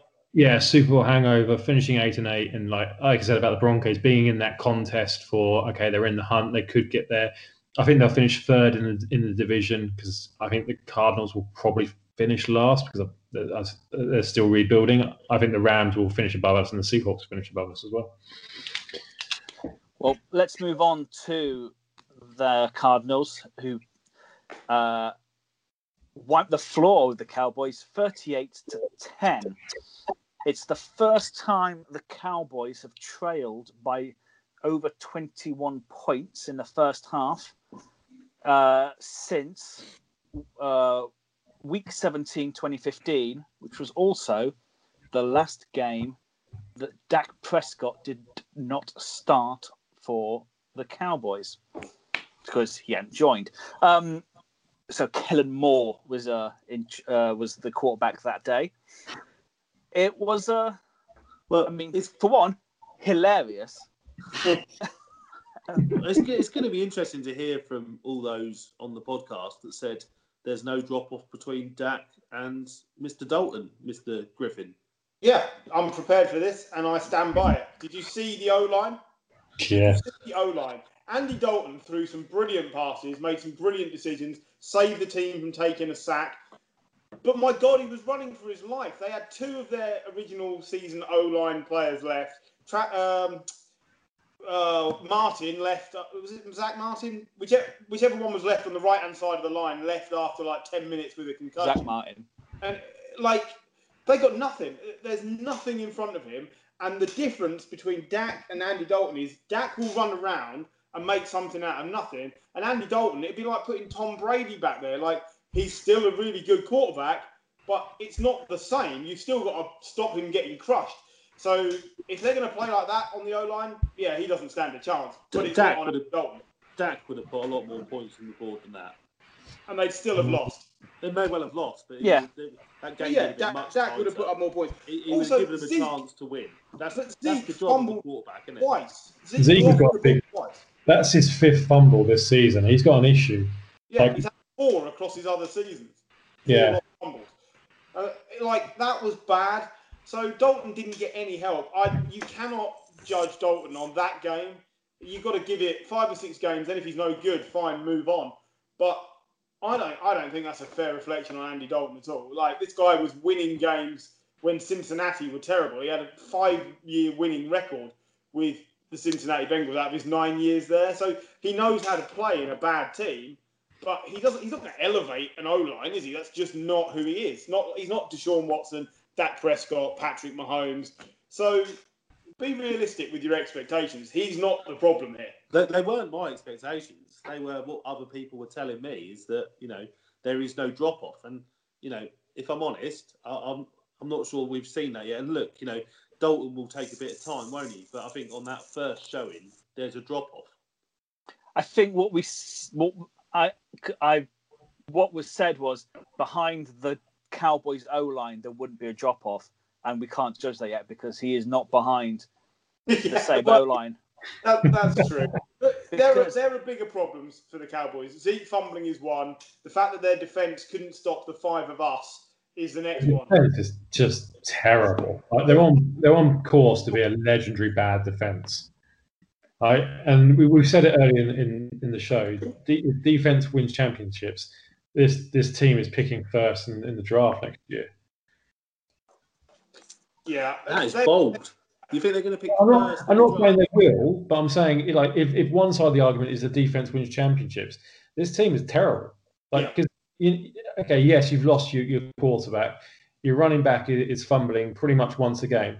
They've they've they've conceded 84 points this season off of turnovers. So, and that's that's become because a yes, Zeke, Zeke is fumbling, but also they're trying to ch- they're chasing the game too much. Uh, Andy Dalton had to throw 50, 54 times uh, last night. Uh, any quarterback throwing over 40 times is an issue because it means something's not going right in your game. Either your def- defense is bad or your running game is, is bad. Their running game's not terrible, but it's got massive issues in terms of fumbling. But their defense is just absolutely woeful. It's terrible. It should be better. They've got pieces on there that are better. Um, they haven't got a backfield, but they've got their, you know, DeMarcus Lawrence is getting paid a heck of a lot of money to be a pass rush, and I don't think he's done very much at the moment. Good to see Leighton Vander Esch back. You know, I think Jaylon Smith needs that, but again, it's he needs time to get fitter um, and get better. And then you're still left with the fact that they've got no safeties, they've got no cornerbacks of note. So what are they going to do? I, I, don't know. I don't. I can't see it improving. I can see the offense getting better with Dalton having more game time, but I can't see the defense getting any better. They want that McCarthy because you can't sack him six no. games. No, but Mike, no, Nolan, Mike Nolan has got to go because yeah. he is running the defense, and they need to find someone else to do it. He hadn't coached for was it eight years? Yeah, like he hadn't been a coordinator for eight years. This is why he's not up to speed. He he's not even reacting fast enough, let alone planning in advance. So the, the with the talent they've got on the defensive side of the ball, someone else will get better results. Well, they've um, you know, there's been a couple of leaks starting to come out of the locker room, hasn't there, over the last kind of probably 12 to 24 hours. Apparently, the Cowboys players have been keen to keep things internal for a while, but now they are just fed up with coaches that apparently do not know how to do their jobs and cannot make decisions on the fly. So a couple of bits have been leaked out to a couple of reporters in, in the states, and that's kind of come out in the last few hours, going quite it's quite heavy on Twitter at the moment. Oh, I haven't seen that. Yeah, that so... doesn't surprise me because they strike you as a fairly professional bunch of players, but after a while, that must get you down when you feel you're playing your hardest, and it's clear that the play calling is dreadful. It must it must get to you. It's like being hampered in your job. It would annoy you all the time. Let's uh, let's let's give one or two props to the Cardinals though. I mean, my, my favourite stat from the weekend was seeing that uh, Kyler Murray is now seven and zero at AT and T Stadium because he played there in college as well, and he's thrown three touchdowns every time he's been there, so three or more. So that's that's pretty impressive. Um, and who knew that Dre Kirkpatrick was still playing? Because no. I certainly didn't. But uh, yeah, he showed up in interception in the third quarter, and that's his fourth career interception on a Monday night. There you go. There's a, a random stat for you. The, the Cardinals' defense. There's I saw a clip of Budda Baker on a safety blitz just come in and it yeah. looked like it looked like a wrestling show. It looked like a Goldberg-esque spear. Yeah, it if was... he'd been carrying a chair, you wouldn't have been surprised, would you? It was incredible. No, it's just yeah, and like again, it, you you point a little bit to co- coaching on that fact that the Cardinals' defense hasn't got. I mean, it's probably got the same amount of quality pieces as the Cowboys one, and you know they've lost their best pass rusher, but they're able to kind of able to produce. And you know, I think you're right, Paul. Budda Baker had an amazing game last night. Uh, Paul, to your wrestling analogy, uh, here's another one. Kyler Murray has tied uh, former Cardinals quarterback for the most games uh, with one passing touchdown and one rushing touchdown in a season, which is five. Bearing in mind he's done that in six games, which was set in 1950. What was the name of the quarterback? I have absolutely no idea. Jimmy Hart. Now he was swinging a megaphone while doing that, but that's an incredible thing to have nice. gotten away with back in the 50s. I didn't know it was that old. um, I was just looking. Can you remember who the the Cowboys' two wins were against? Falcons. Yeah. And they won last week, didn't they? Bengals? Nope. Giants. Giants? Yeah, uh, yeah, Giants. Yeah, yeah, yeah. Last week. So yeah, yes, and in, in, in, those wins, they also conceded 39 and 34 points to atrocious teams. Um, yeah. So yeah. Oh my god, it's so bad. I had them down as going to the Super Bowl to play the Steelers. I suck. Yeah. Well, let's move on because uh, a game I forgot to put in the running order, which is bad. It's Giants 20, football team 19.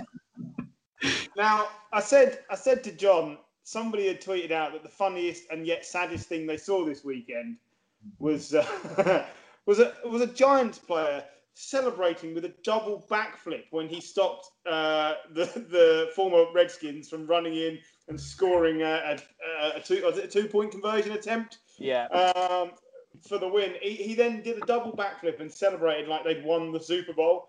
Uh, now it's great that the, the players are playing with that much heart for Joe Judge, but sort of sums up where the Giants are right now. Yeah. Yeah. Um, It's it's not pretty, but their defense is actually showing up uh, at least with a good deal of effort and no small amount of talent. Like I, I quite like what they're trying to do on defense. They- They've got some good pieces. I think they've got some very some developing pieces. I think that there's, there's, there's some potential there, and I agree. Like you have to you have to commend the effort level. Um, you know, there's no okay. There are a, few kind of well-known names in there in terms of kind of Blake Martinez and Jabril Peppers and, and Leonard Williams, but they're not kind of stellar all-pro players. They're they're kind of and they're not Jones. Ryan is the only All-Pro player on that. Um, but you know they've got you know the other two linebackers, T- uh, Tae Crowder and um, Kyler Fack Fackrell. Um, I- I'm sure they're made up names. Um, they, they last couple of weeks they've been forcing turnovers, so you know it's it's something to build upon. I still don't think Daniel Jones is the quarterback of, of the future of the Giants. Um, if if the if the defense is kind of developing and it, it- there's potential, I still think there's massive issues on, on the offensive side of the football. Oh, definitely. I think that's as much as that game deserves. Um, I mean, So, yeah. as- What, As what a Giants hang on, hang on, because Gary. I wanted- agree with you. That's uh, all that game deserves. But as a Giants fan, if you told me we'd be in the hunt after six games, I'd have, I'd have put your hand That's, off. that's the same as saying that, technically speaking, I've still got a chance with, and then name any random female TV celebrity that isn't married because they're not married. That's it. Miriam Margolyes. Yeah, Miriam Margolyes. Yeah, that's it. I, I'm not sure I'm her type, but technically I'm in the hunt. um, yeah, let's not on move the to- prowl. Gary, Gary wanted to discuss Big Ron going for two.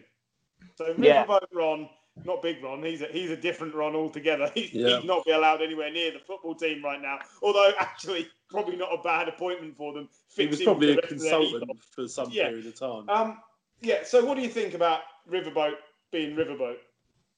Well, I think you know, I get he was probably desperate to get over the line, um, but it seems like a strange decision, doesn't it? You know, um, with a with an offense like that, you know, who who were you exactly relying on to to get you those two points? Um, Well, Kyle Allen apparently is the answer. Well, I, I- I get in terms of he's a gambler, he's the he's Riverboat Ron. I wouldn't want to watch another quarter of the Giants versus the football team, so Yeah. I kind of get why he did it. Either way, you end the game. Great. Um, I mean, he's doing us all a favour. So Dwayne Haskins was ill this week, so he wasn't he wasn't even at the game. Kyle Allen completed 31 of 42 passes, 280 yards, two touchdowns and a pick. Like it wasn't bad, but how long can you go ahead not winning games and not finding out exactly what you've got in Dwayne Haskins? Like, what's Kyle Allen got? Another three or four games before they uh, have I, I think they've already made that decision. Yeah. I think it's not so much down to what Dwayne Haskins has or hasn't done on the pitch. I think it's his attitude off the pitch. Like it was mentioned a couple of weeks ago that you know he's not the first one in the building and the last one out of the building. That's Alex Smith. You know, Yeah, but because you can't walk. if Alex Smith carries on doing that, fair enough. But then Dwayne Haskins has to be the second guy in the building and the second and the second to last person out of the building. And this was coming out like when Ron Ri- Rivera got there. There was a comment made about about Dwayne Haskins' work ethic. And from what's come out over the last couple of weeks, it seems like it hasn't changed. And I don't think Rivera is the type of coach that would let something like that go lightly. I think he knows that you know they're they're in for a season where they're probably not going to get more than two or three wins, and they'll get a high draft pick so they can pick up a new quarterback. Dwayne Haskins is done in the in the football team. Yeah, I, I thought Haskins was on the trade block and nobody wants him. So Yeah. There's no, no value Yeah. in Haskins. He, he's going to be released, I, I would think, at some point.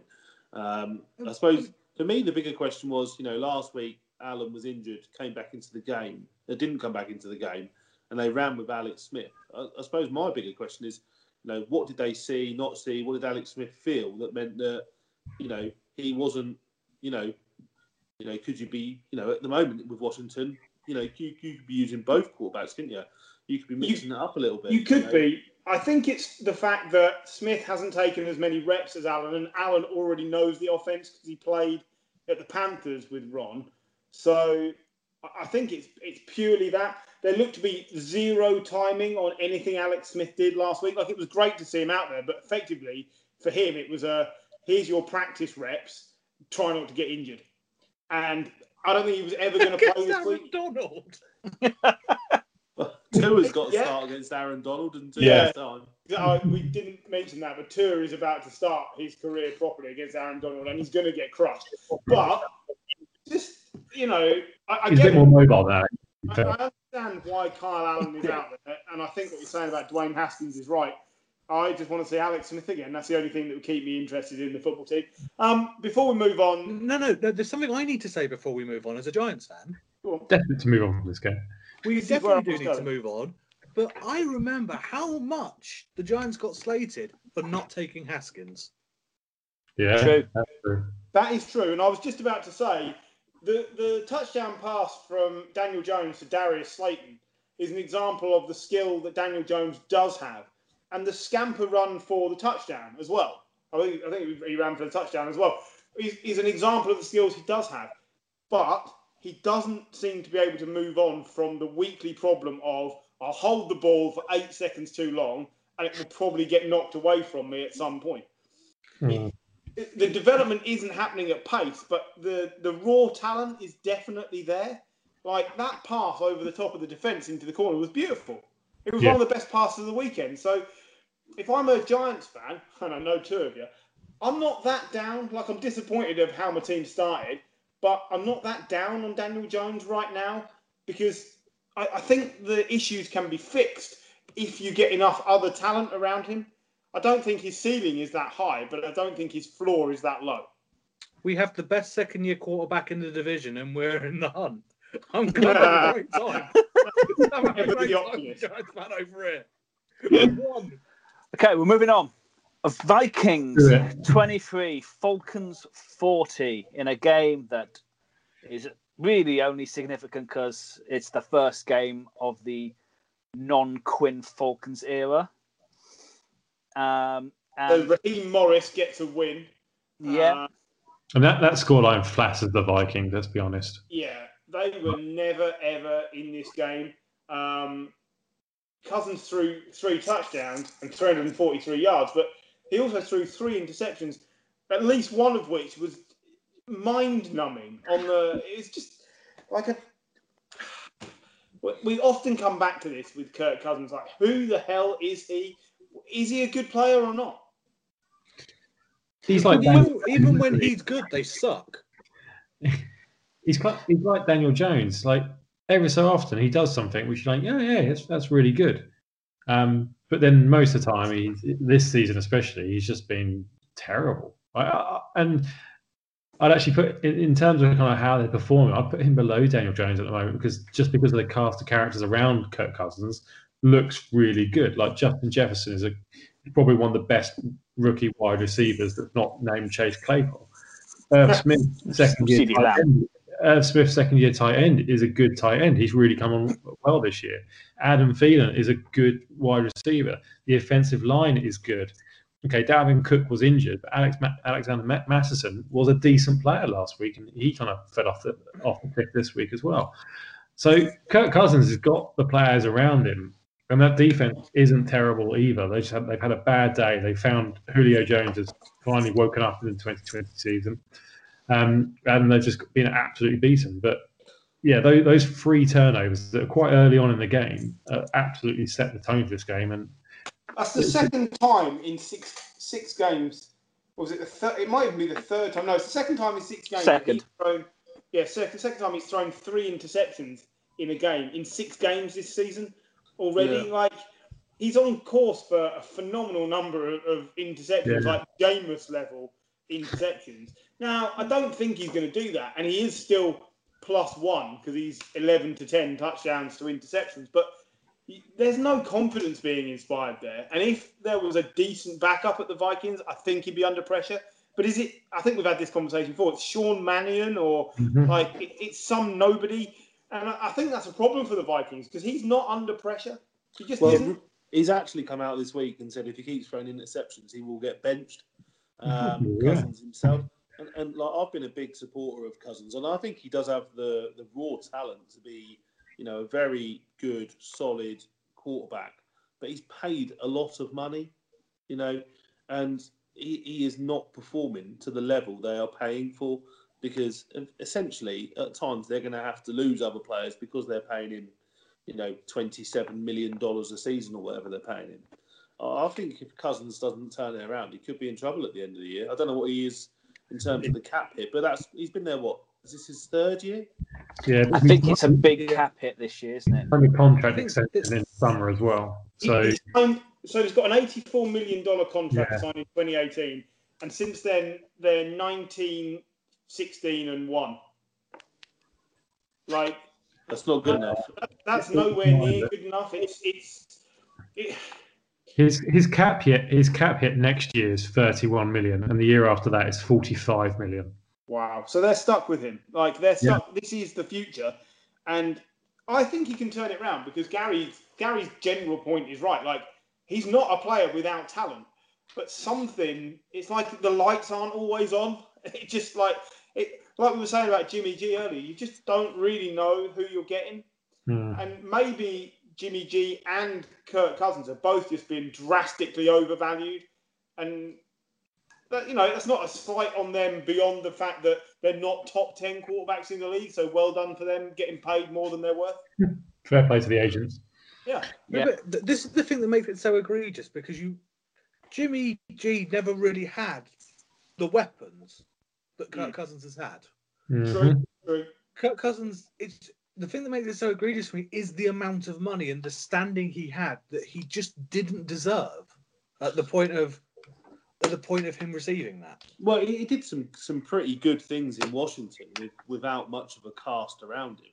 And I suppose what he hasn't done in when he's gone to Minnesota, he's kicked on. You know, you know, he's taken you know what was you know a pretty well performing team under Case Keenum Yep. and not done anything more with it. And you, you know, I think uh, if you're a franchise owner and you go and you know spend all that money on Kirk Cousins, you know, versus Case Keenum, and it, and you see no kind of step forward, then there's a problem, isn't there? You know, Do you not at some think- point.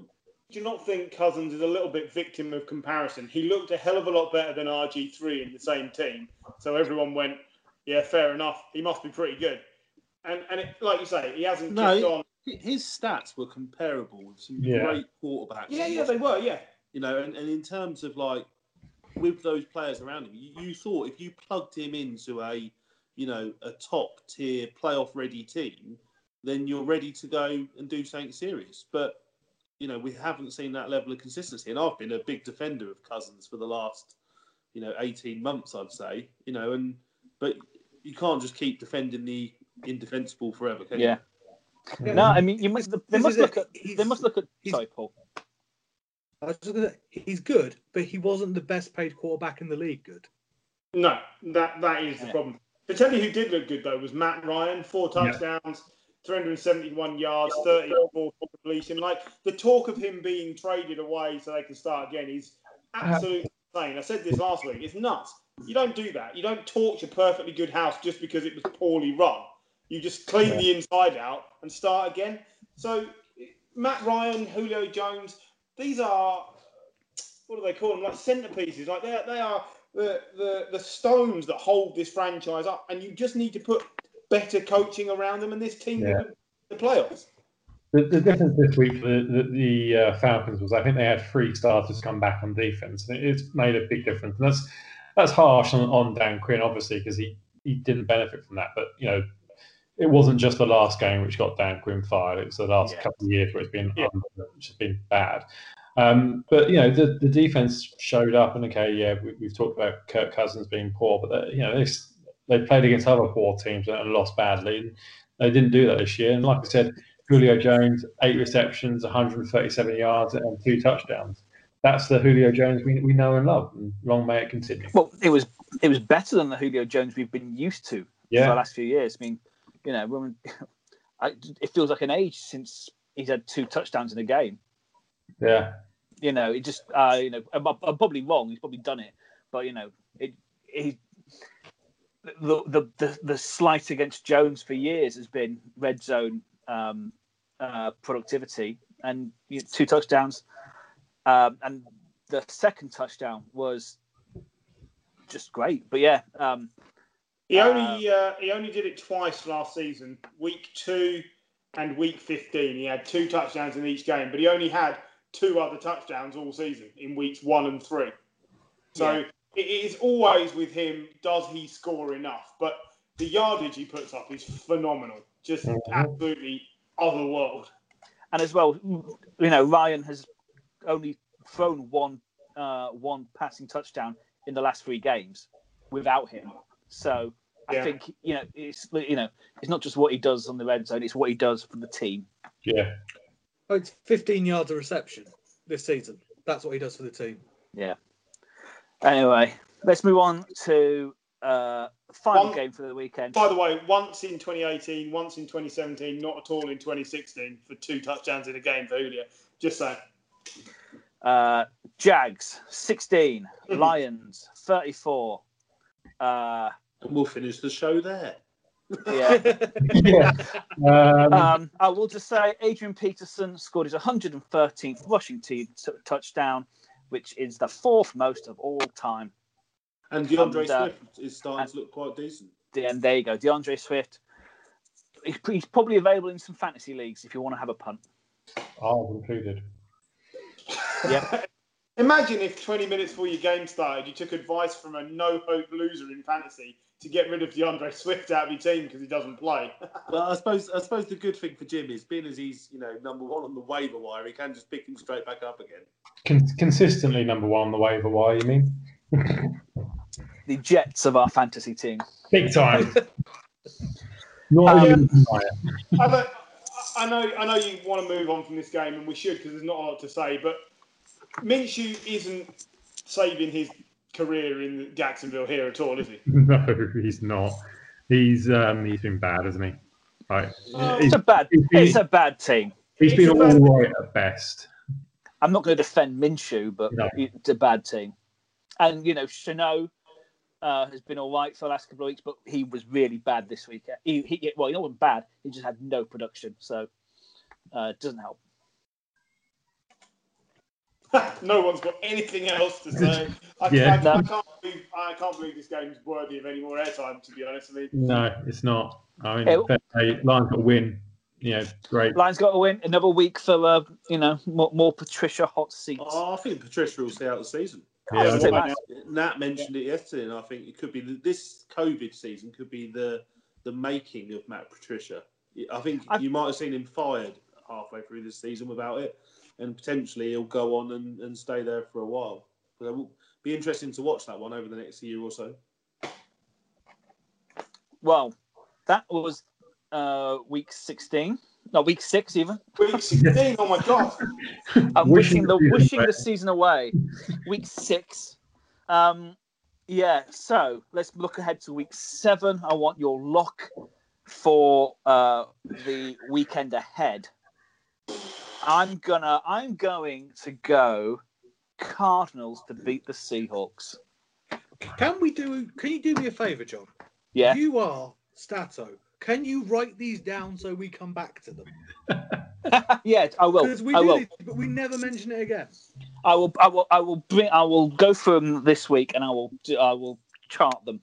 You, you want you want locks? locks. I will, but you know, I don't want to just know that you know. I reckon the Bills will beat the Jets. Yeah, I know. Football team, football team over Cowboys Nice. because the Cowboys are just jizz. They're awful. Some good games in There amongst are, some yeah. some I mean, like Raiders Bucs could be quite fun.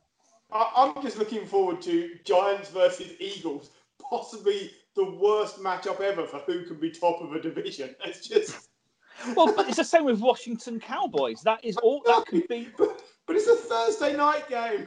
It's like I want both Come games to be a draw. nil I nil. want nobody to win a game in the division. Yeah, What do we Steelers get? Titans looks a great game. Yeah, Yeah. that that'll be good, and I wouldn't be surprised which way that goes. Um, what do we think 49ers versus Patriots? Because I, I think Patriots are either going to course correct and absolutely smack them down, or they're just going to limp again because the O line is so bad, and this Niners defense could crush Cam if it gets to him. It's What in do think? Foxborough, so Patriots win in Foxborough. I reckon. Yeah, uh, I like. You didn't want to play the Chiefs this week. I wouldn't want to play the Pats this uh, this coming weekend. After after a, a quite frankly pathetic loss. I'm going to give you my lock, John. I'm going to Go give on. you the lock. The Cardinals are going to beat the Seahawks. That's what I said. So cool. Does, is this the week where um, Herbert gets, you know, a big win over the Jags? Yeah. Yeah, I was just about to lock up the Chargers over the Jags. Okay. Yep. And Gary. Bengals over Browns. Ooh, Ooh. yeah, you reckon?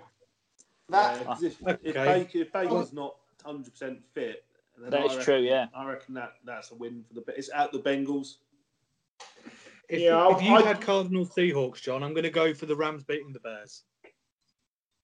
Nice. Okay. That's our locks in. Um. Oh, there you go. I will chart them from now on. So, no, uh, one taking Jets over Bills, no?